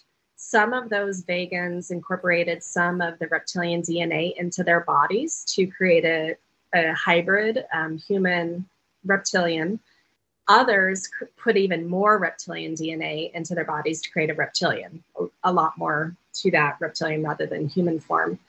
So then you have some of these groups then leaving Earth. Some of them went inside of Earth. Mm-hmm. Then you have groups of Lyrans coming to Earth. So they were known as Earth Lyrans. And they incorporated some of the primate DNA into their bodies so that they could physically live here easier. And they there was warring going on with different ET factions that were coming to Earth because Earth was this big experimental kind of playground. Like a petri dish, right? Yeah, exactly, exactly. And so the Earth Lyrans, they actually ended up leaving planet Earth and went to the Pleiades constellation. And so ultimately they became Pleiadians. Hmm. Now that that is why they look so human. They look Nordic because they landed in the Scandinavia region of Earth. That's where they originated. And so so then they, ultimately the Pleiadians that were originally Earth Lyrans came back to Earth to teach the people of Lemuria um, their spiritual ways and how to live in harmony and all of that. And so, as a civilization, Lemuria started a couple hundred thousand years before Atlantis existed. Hmm. And they were very harmonious, very spiritually advanced, not a lot of technology. And then at some point, Atlantis developed, they were the opposite. Atlantis was highly technological, not as spiritual. They ended up developing, developing nuclear type weapons, which then ultimately destroyed their civilization.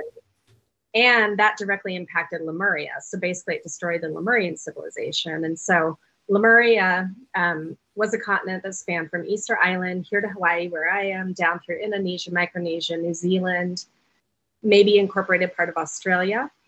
And so we are the remnant mountaintop islands, essentially, of the Lemurian continent. So all of these Pacific Rim countries, including Japan, have this history, this mythology, spiritual understanding that they come directly from the Pleiadian star people because of this Lemurian memory of the Pleiadians actually having boots on the ground, being here teaching them. Wow. So there's no doubt. Not only is there no doubt, you were there.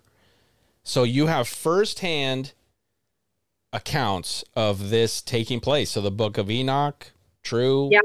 Yeah, All that's I'll- true.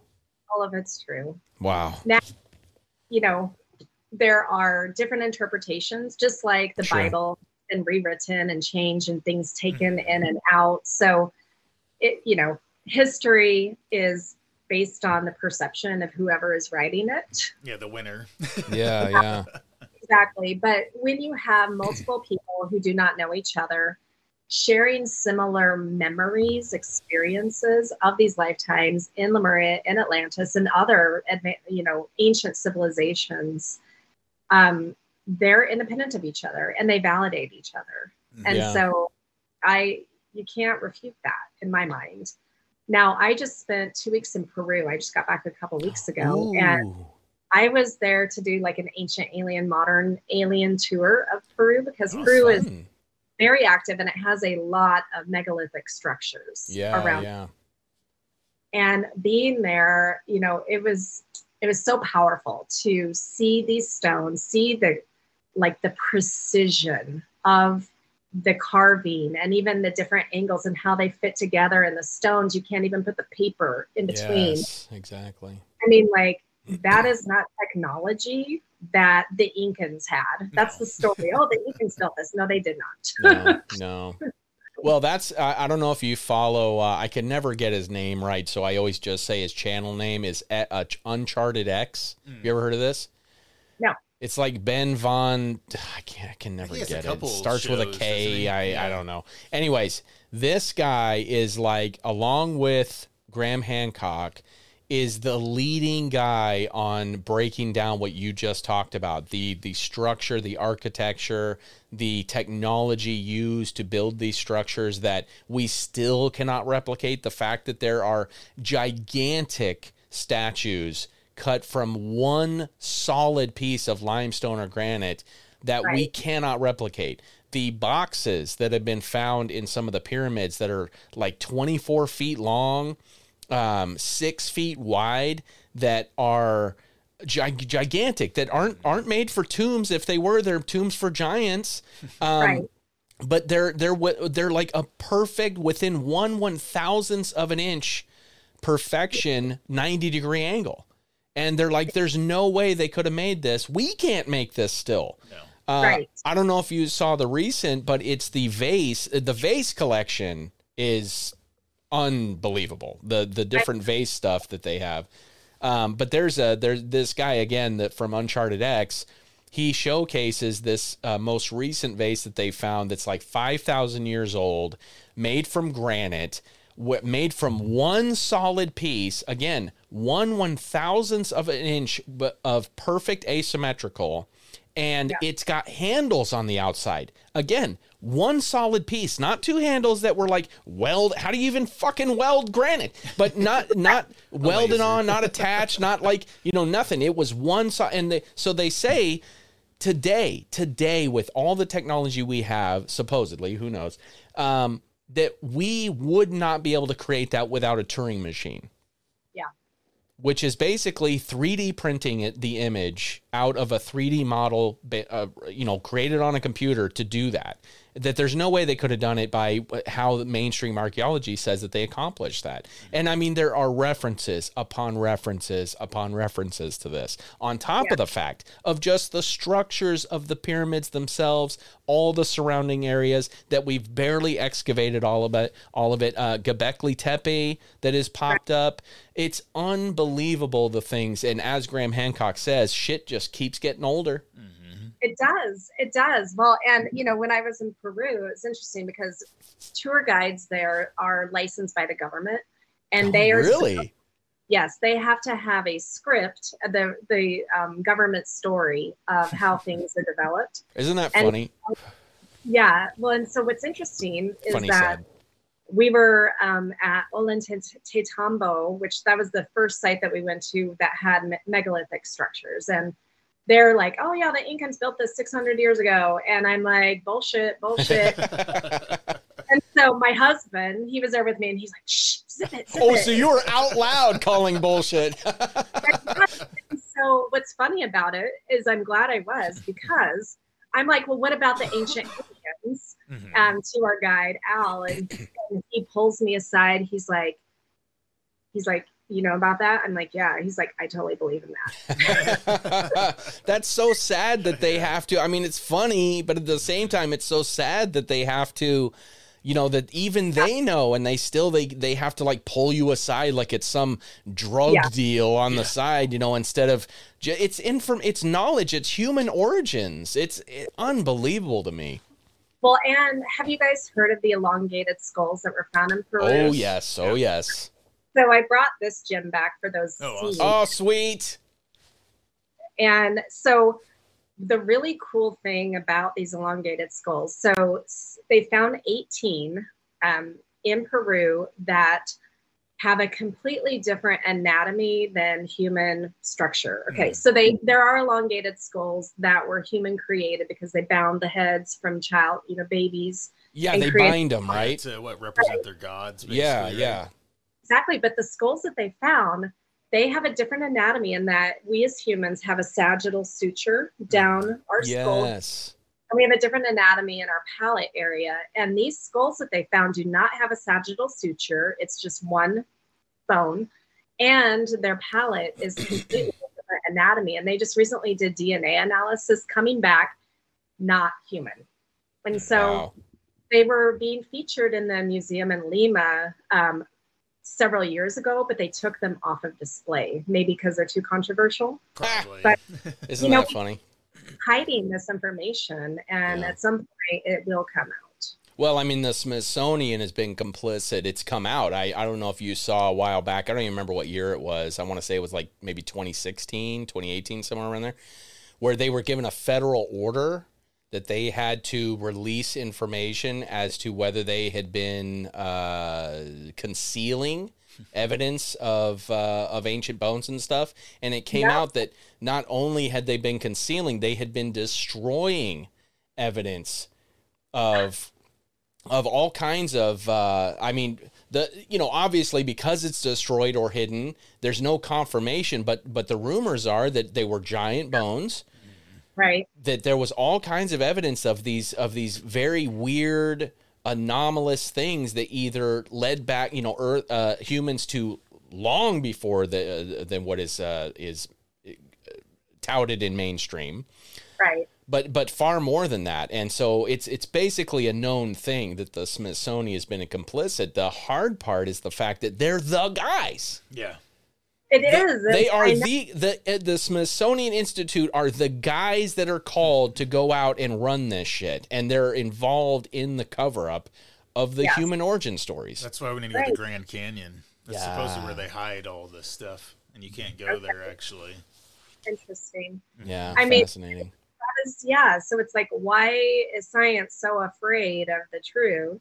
You know, it, it, there's something massively going on, but that, you know, that's part of the disinformation campaign that's been going on for decades, right? Yeah, yeah. Well, and you know, you've basically what you've been highlighting throughout all of this is something that I think is the key to why it's being kept secret is that humans have far more power than what we're told. We have far Yeah. more connection to the cosmos, to the universe, to everything in general than what we're told. And that I think the truth you know obviously you have your truth connected to to the the cosmos. But i think a lot of truth of where human origins come from is still underneath our feet. You know it's it's in places of the cradle of civilization that we have not dug into enough. Um, Yeah. it's in places like the amazon. It's in pla- it's in the it's under the ocean. It's in places where it's known well why is it that we haven't excavated over 80% of these sites? Why is that why is it that we haven't explored over 80% of our oceans? Why is that? Because potentially that's where the real answers lie. And they don't want us having the answers. That's why they're sending us to Mars and they're sending Right. us to the moon and they're talking about UAPs in Congress. Um, you know, I feel like it's taking away from potentially the true nature of the conversation, which is it's within us already. So, how do we unlock that? It's not by going into space. It's by being more connected with what we were already given. Yes, I totally agree with you. And the more that we understand that, that we have all the answers inside, everything is within us. Yeah. We create our own reality. The more empowered we are, the more that we can love one another and stop the warring, stop the polarity that's going on. Yeah, I agree. So let me ask you a question. Let's get a little. Uh, I don't know what you'd call it. Uh, whatever. I'm just going to ask it. I, I can't think of the term. Uh, uh, uh, do you uh, uh, religious? Do you believe in God? Um, I don't call it God because I did not grow up going to church, and I actually, I still like ego. Lisa has a charge on the Christian God, the so-called, you know, the fire and brimstone kind of experience of. I grew up in my early life in Oklahoma City in the Bible Belt, Ah, and yes, yes. so I believe in source, in universal energy. That's what I call it. Um, it is the same thing in a way, but I understand it, I think, from a different perspective than people who go to church So that have religion. I am spiritual, I am not religious. I like. Okay, yeah. would you consider that the original consciousness then? Yes, yes, and maybe there was even something before that. Oh, like a more OG consciousness Yeah. than what than what we're told about. Ah. Yeah, it's it's kind of like uh yeah, it's a, it's kind of like uh, MC Jazzy Jeff and Dr. Dre, you know, it's like it's like one brought the other. Uh it's yeah, you know, the reason I asked that question and, and you've you've answered it multiple times throughout this.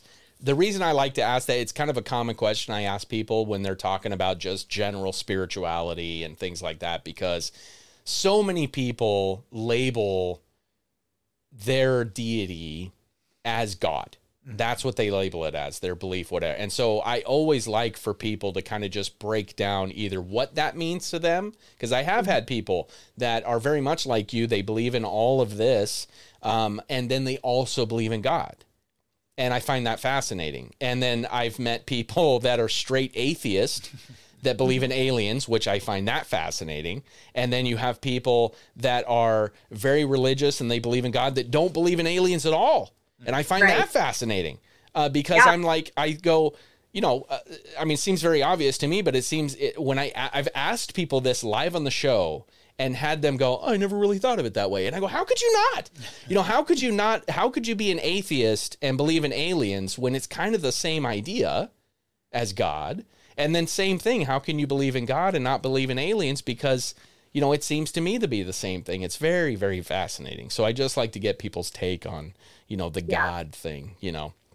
again, I just the way that religions have um, portrayed God or universe or source is um, really it, it's not empowering. It's actually controlling. and- Tyrannical. yes. It's limited, right? yes, very limited. And so it, it puts people in different camps that are like, well, my God's better than your God. And it's like, you're talking about the same thing. Yeah, You're just- exactly. So I, I've been I've been in and again, you know, I don't say any of this to pick on anybody. You know, my whole thing is I just like to explore. But I've I've been my family was very religious and kind of drug me from church to church to church, and uh, which was very fascinating to me because I got a lot of different outlooks on, the same thing. Uh, one, one of the most eye-opening things to me was I we went to this uh, you know Wednesday night meeting where basically all the older guys in the church were arguing about the Bible, and uh, and it was very interesting to watch these two guys that were literally yelling at each other in a church building about the the passage in uh, Mark, Luke, and John where they're talking about Jesus raising Lazarus, and uh, they were arguing about whether it was dusk or twilight, and it blew my mind. it blew my mind because in, in my mind as a kid, I'm going. Is the miracle not the dead guy oh, What's the rising? Like, right? Yeah. what does it matter whether the sun was at four o'clock or three o'clock? Like, who gives a fuck? Yeah. You know what I mean? There's a there's a gentleman mm-hmm. that is is apparently the son of God that's raising people from the dead. What are mm-hmm. you focusing on here? But it's like they were so they had gone over the material so much they had lost the sense of wonder mm-hmm. in the stories. It had Yeah. now become about arguing the semantics of those stories. And so they had completely, in my opinion, they had completely lost the point of the stories. And it just, that's what blew my mind. It really made me start to rethink, as you had said, organized religion, because I'm like, spirituality seems like so much more of an open and freeing concept because it's very personalized. it is very personalized. And again, there's no right or wrong. Yeah. You know, Yeah. there really is not. Yeah. And everyone's going to have their own experiences, their own way of perceiving reality. And they're going to have multiple experiences to come at it from different ways through their different lives. Yeah. And ultimately, we all come from the same place, I believe, and we're all going to return to the same place. Yeah. Well, and that's that's the idea. I mean, I, I love that. Let me let me ask you this. So I got I got a few more questions, and I don't know what you got, Mister C, but um, what evidence aside from your past lives? So let's take let's take personal experience out of it. let's what what kind of evidence as a scientist have you seen, if any, that confirms these beliefs that you have? So, one of the really cool things is when they um, sequence the human genome. Yeah. They, normally, with DNA, it's very smooth, right? It's there are no kinks, there's nothing. But they actually found kinks and splicing, like we had been genetically modified, our DNA had been genetically modified. And they don't like to talk about that. So- Ah. That's some evidence. So in our DNA, the evidence is in our DNA. It is. Okay. And the so called junk DNA that we have, why would we have junk?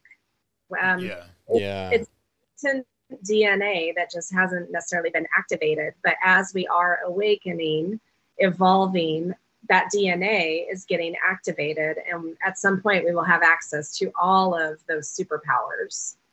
Well, let me ask you this, okay? Based on the junk DNA, let me ask you this. I recently had a gallbladder removed that I would call junk. So let me let me ask you this: If I have a junk gallbladder, could we not have junk DNA potentially?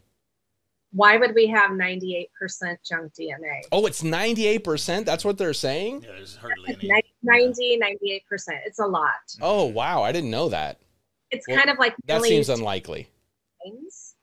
So yeah, it seems unlikely that 90% of our DNA is quote unquote junk. I, I can definitely see how some of the people I meet, I could see that, but not everybody. Not Just everybody. the reptilians don't want us to know who we really are. I'm telling Not you, man, every everybody. show I got to tell you that. yeah, clearly, clearly. That's fascinating. That's a, so I that is that's what I always like to ask is like the evidence that's really really compelling. You know, that's very compelling in the DNA. So so okay, so again, to reiterate, the there are parts in the DNA that uh, that appear spliced. yes. And so and so it's it's fascinating. Wow, that's fascinating. So what it looks like is when we genetically modify a plant or an animal, you can see where that splicing happens. Mhm. And so that that is what they found. Now they kept it very hush hush because they they don't want to try to have to explain something that they're like, okay, we don't know why that's showing that way. Yeah. Wow, that's fascinating. Wonderful. That's fantastic. That's fantastic. Well, look, something we haven't talked about much on this yet is your book, which is exactly exactly. I have to tell you. Oh, they're moving. Oh, oh, yeah, yeah. I have to tell you, uh, thoroughly enjoyed it. I, I love, I love the message. I love the information. It's, it's, uh, it's just such a positive message. Um, it's great. And so uh, one of the things that really uh, caught my eye is towards the end of the book, you have that you 50 years in the making. This book is so basically your whole this one life that you're living currently right now. You've been you've been basically putting this book together. I mean, how if you don't mind me asking, how old are you? I mean, has it been your whole life, or you know? I'm 50, so Okay. pretty. I mean, pretty much since in the womb when I was getting tinkered with. Um, it's been the process. Yeah. Yeah. Wow, that's fa- so. So what was the what was the push? I mean, clear. I don't. I don't know. Maybe you did start writing this 50 years ago, right out of the womb. Give me a pen. But uh, what? It, what? When did you actually decide to put pen to paper? Uh, when was it? What pushed you to say I'm going to actually get this down in a book and put it out that way? So I moved to Hawaii two and a half years ago from Olympia, Washington. Oh, And Olympia, really? yes. Wow, that's pretty close to Yeah, us, it's isn't it? close, yeah, yeah. yeah, no, yeah. Okay, cool. So, yeah, so I moved from Olympia, and in Olympia, I still had my very mainstream interior design home staging business. Hmm. I was running that simultaneously with my spiritual business. So I still had to pretend to be somewhat normal. and when I moved here to Hawaii, I the I shut down the design business and I could fully just immerse myself in the spiritual business. Well, when I started the UFO tours two years ago, I started sharing my experiences on the tours. I was talking about it. And I, I've written other books on different spiritual topics, but yeah. Like so I was sharing right? um, actually say uh, one of my books is Sacred Soul Design. Hmm. Um, I also have Sacred Soul Love. So those are very different aspects of spiritual things. But so when I was speaking it, I just I'm like, you know, maybe I need to start writing this. So I started blogging because at one point I had a very active blog. So I was writing some of my different stories, and some of my fo- my people were like, "I feel a new book coming," Ah, and so they actually inspired me to create the book. And so it was written last year. I wrote it in just a couple months because I realized wow. with all my blogs, I already had a lot of content, and I'm a really prolific writer. Once I get on a roll, I can I can write a book in a month or two. Oh, that's cool. Uh, and so I I am people were really they're reaching out to me like thank you for sharing this information I feel validated in my own experiences I feel seen I feel normal thank you and so that really inspired me to get the book out there because I felt like I had to hide myself for most of my life. I couldn't really show up in who I am because I wanted to, again, fit in.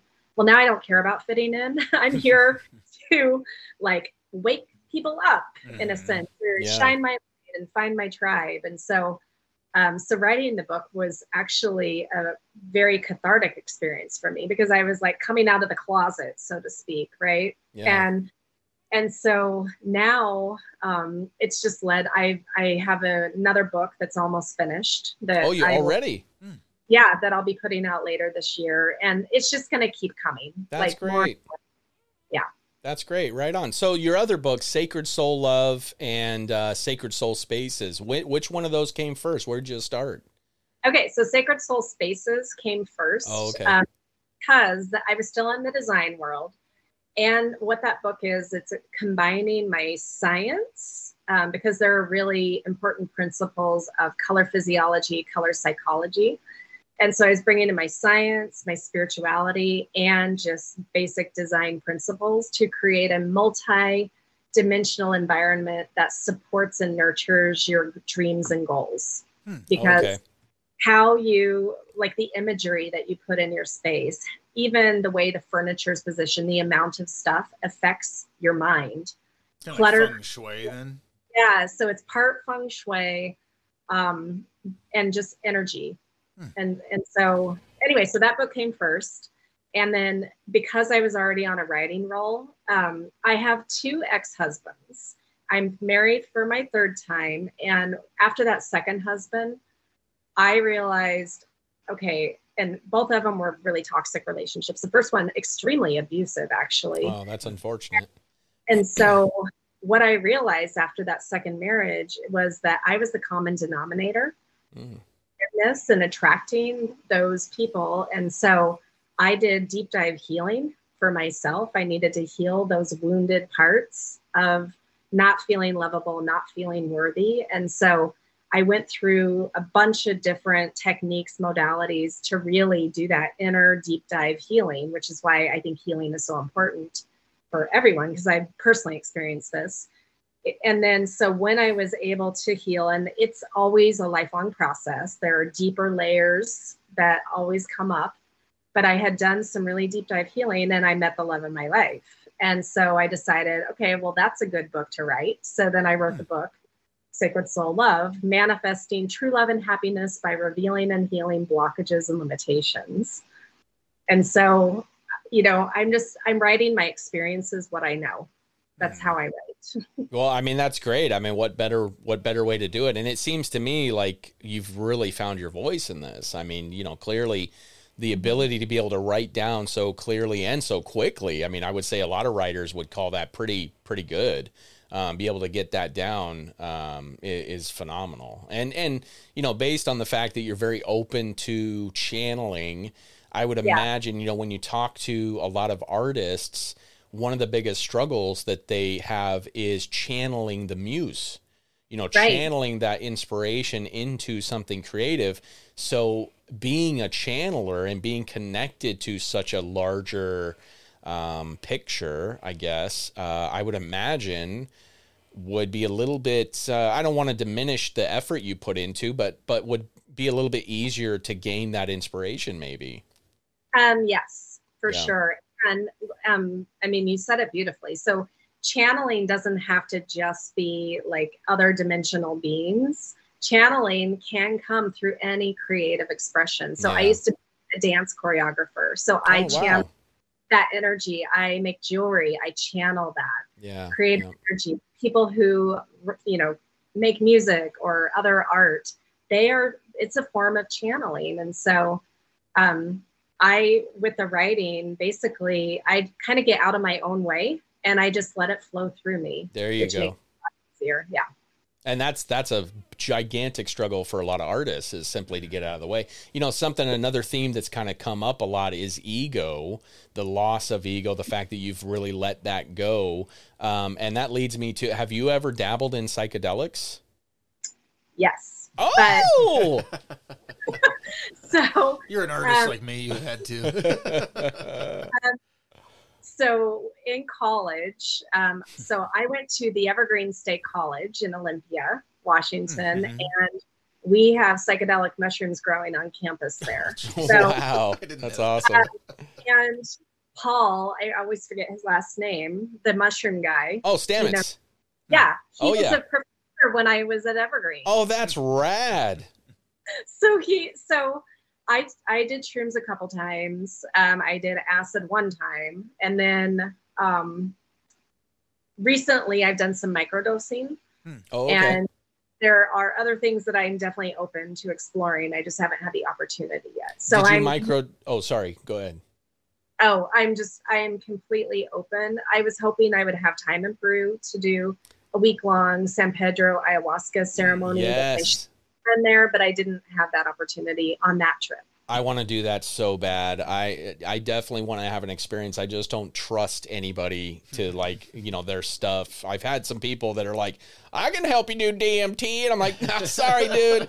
Uh, if it comes out of a bathtub, I'm I'm not doing it. You know. But uh, it's, Well, that's the thing is that you have to know the person and trust them that they Yeah. know what they're. Yeah. well, and I think you know, especially you know, I I I have a, a I would consider a few mental issues, and so I I don't. It's partly I don't trust my own brain, and also I don't trust the other people, and so I would want to go to the most controlled environment you can go to, which is to an ayahuasca clinic where you are supervised by absolute professionals who have seen it all and done it all, and that can uh, you know uh, counter any possible scenario that you might run into. Um, and not only that, it's you know if you talk about place and setting, which is very important with these psychedelics, um, what better place and setting than somewhere where that's what they do for a profession? You Right. know? Yeah. Yeah. Very fascinating. I, I love it. Well, you know, I, um, yeah, that I was wondering because uh, just your whole perspective is so parallel to a lot of people that have had psychedelic journeys that come through, whether they believe in channeling, whether they believe they're in contact with aliens or not.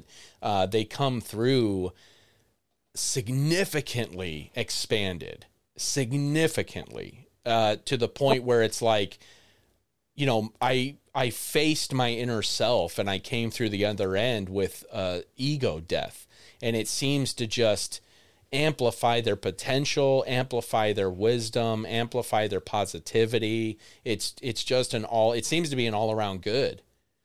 Yeah, I agree. Well, and a lot of that, though, because I haven't done a lot of psychedelics, just a few times, Mm. um, it really was were the processes that I went through at the Ramtha school. Like Hmm. the things that we got put through, the techniques, the practices we were doing were really all about that of getting out of our ego, expanding our minds, going into consciousness and a whole different reality. Um, you know, so I, for me, going through that in my teen years and in my 20s and early 30s was really more opening than anything. Yeah. That's cool. Well, I I was going to you know, with your background and with what you've experienced with past past lives, I've had other people on that are similar in that way, maybe not to the same extent that you are.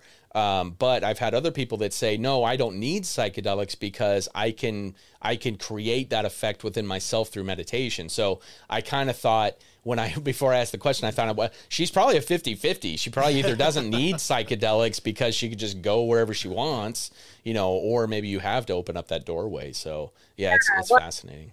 Both.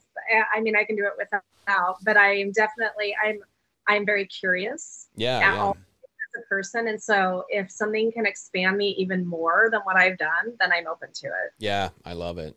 Well, something, a passage that, if you don't mind, if I read a small little passage from your book. Go ahead. So, I this passage really re- uh, resonated with me as someone who is on the fence. Right. This really, re- this really got me. So, um, the passage in your book, I think it was from your the afterword, or I can't remember exactly, but anyways, uh, you are so much more than this third density Earth life. This is a mere speck of dust in the vastness of all that you are. Take time to embrace all of your parallel lives and realities. When you raise your vibration, you have the opportunity to experience the extraordinary, to go beyond whatever self imposed limitations you have. You are one with everyone around you. You are one with your galactic family. You are one with the universe. There is no separation. The true nature of reality is love. I love it. Yeah. It's it I I mean when I read I got goosebumps. I still do. I I love it so much because to me, what what I really enjoyed about your book for uh, another thing was the fact that you had all these quotes above every chapter. I love Okay. that. Uh, like Buzz Aldrin, that was f- fantastic. Dean Koontz, uh, that was so cool. I was like, holy shit. Anyways, but uh, I just thought that was really cool. And of course, you have other people. Uh, I believe Dolores Cannon was one that you had mentioned. She's got several quotes above chapters too. But um, what I loved about this specific passage and, and throughout your whole book is that whether you believe in this or not, whether you have had past lives or not, whether you remember that, whether you're channeling, you can still gain something from this book. And I would imagine your other two books as well. That is a simple, positive message of love, happiness, and, and, self love, which is just look, be happy with who you are and just know that you are connected. Whether you feel that way or not right now, you are. And just just be content with knowing that you don't have to worry. You know, you don't have to be afraid, you don't have to be freaked out. That it's it's all love and it's all po- positivity. And so a- as a very stark contrast to the previous message that we got Yep. of of what is coming in this world, I found it incredibly empowering, incredibly uplifting, incredibly enlightening. Um, and so I, I just want to thank you so much for putting out this work and for letting us talk to you about this and uh, and just letting us pick your brain. Well, thank you for having the outlet to do that because one of the missions that I do have in writing and doing my tours, the te- classes I teach, is to shift the fear based messaging of the government, media, and Hollywood. It's time to get out of the fear. Yeah. Yeah. I I agree with that. It is running rampant. I mean, it is just like it's it's kind of I've been in houses where you step in and you can feel a heavy energy. And I feel that way when I get out in the world. Mm. You know, like here in my little studio, we've created a whole little vibe here. So when we mm. step in here, it's like a vacuum. You know, all the negative energy gets sucked right out, and it's just pure exploration. And but w- when we get out there in the real world, it's I can feel it. It's like this heavy static that is is weighing down. I feel like it's clinging to me of of you know negativity, worry, you know, and fear of of what's coming. And and like you you highlighted it so well. Uh, you know, the the media, Hollywood, and government are just flooding uh, flooding the airwaves with fear. And so it's so nice to have people like yourself that are building communities uh, with your show that's on YouTube. We'll put all the links in the show notes. You guys can check that out with your book, all your work. Um, that is is uh, like you had said, trying to counter that fear based message with positivity, love, and uh, and uh, happiness. And and so uh, very much appreciated. Very much appreciated. Thank you. And just, you know, if we have the ability to create our reality, why not create a beautiful one? Ah, Right? Yes. Yes. Yes, yes. I want I want ice cream on every corner, uh, and Gatorade in every fountain. So, so, uh, so where where can the people find you? Obviously, your book, uh, Connection to the Cosmos. We'll put all those links in the show notes. Uh, but uh, where would you like people to find you for all your content? Well, so um, my website has a lot of information about all my different services and products. So that's drlisajthompson.com or mysticmanta.com. Um, I have a separate website for the UFO tours. If anyone wants to come to Hawaii to the Big Island, that's bigislandUFOtours.com. And then my primary social medias, I do have the YouTube channel Connection to the Cosmos with Dr. Lisa Thompson. I am also then on Facebook. That's awesome. Right on. Perfect. Well, I'll, uh, once again, all the links will be in the show notes, and uh, everybody can check that out. Uh, Dr. Lisa Thompson, I thoroughly, very much so appreciate your time and your work, and it has been an absolute pleasure to talk to you. Well, I have really enjoyed you guys as well. Thank you for your very intelligent questions. Thank you. Well, uh, we try. You know, I'm kind of a dumbass, but every once in a while I could pull out a few decent questions. Luckily, I got the very smart minded Mr. C next to me to keep me on track. So, Sometimes. Well, it was wonderful uh, to talk to you again. Thank you so much, and uh, much love to you. And I wish you all the best. And again, all the links in the show notes for everybody. You could check that out. But uh, thank you again, Dr. Lisa Thompson. Thank you. All right. I believe I see militia forming. Tinfoil. Militia. Stop, militia! The tinfoil. militia. I joined the militia, but why would you? What do you think tap water is? It's a gay bomb, baby. Every month, our sustained monthly donations come through from Casey Armadillo and his lovely wife Liz. Thanks for doing the merch, guys. Appreciate it. Michael Ralston, Matthew Morfitt, Jet Laugh Teague, Rihanna uh, Eckert, and her wonderful husband Brian, which is not showed on the screen. It's little. Uh, Edwin Everhart. What's up, dude? Aaron Rice, the OG designer, tinfoil hat wearing Aaron Rice. Jesse, what's up, girl? How are you? Carlton Turner, thanks, dude. I know we disagree on some things, but I always appreciate the conversations. Michael Benavides, Morgan, and of course, last but not least, Nathan Boldly Gone Higby. And I want to make sure that y'all know that we've got. pfft, Wrong one. We've got names. We've got merch. That's right. You can go and check out our merch shop. Uh, in links in the show notes. But look at all this beautiful stuff we got. We got cups. We got mugs. We got T-shirts. Cosmic blue balls. You know, we got all kinds of cool stuff. And uh, if you have designs, any custom designs that you want to throw out there that you think would be really fun for um, our good friend Casey Armadillo, that is uh, putting together custom merch for us, um, you can send that to us through I want to believe 115 at gmail.com. Again, the links in the show notes that you can email me and say, uh, you know, like merch designs in the subject title or something like that to let me know that that's what you're bringing to the table. But that's what we'll do. And I'll pass them along to Mr. Casey Armadillo so that way he gets them.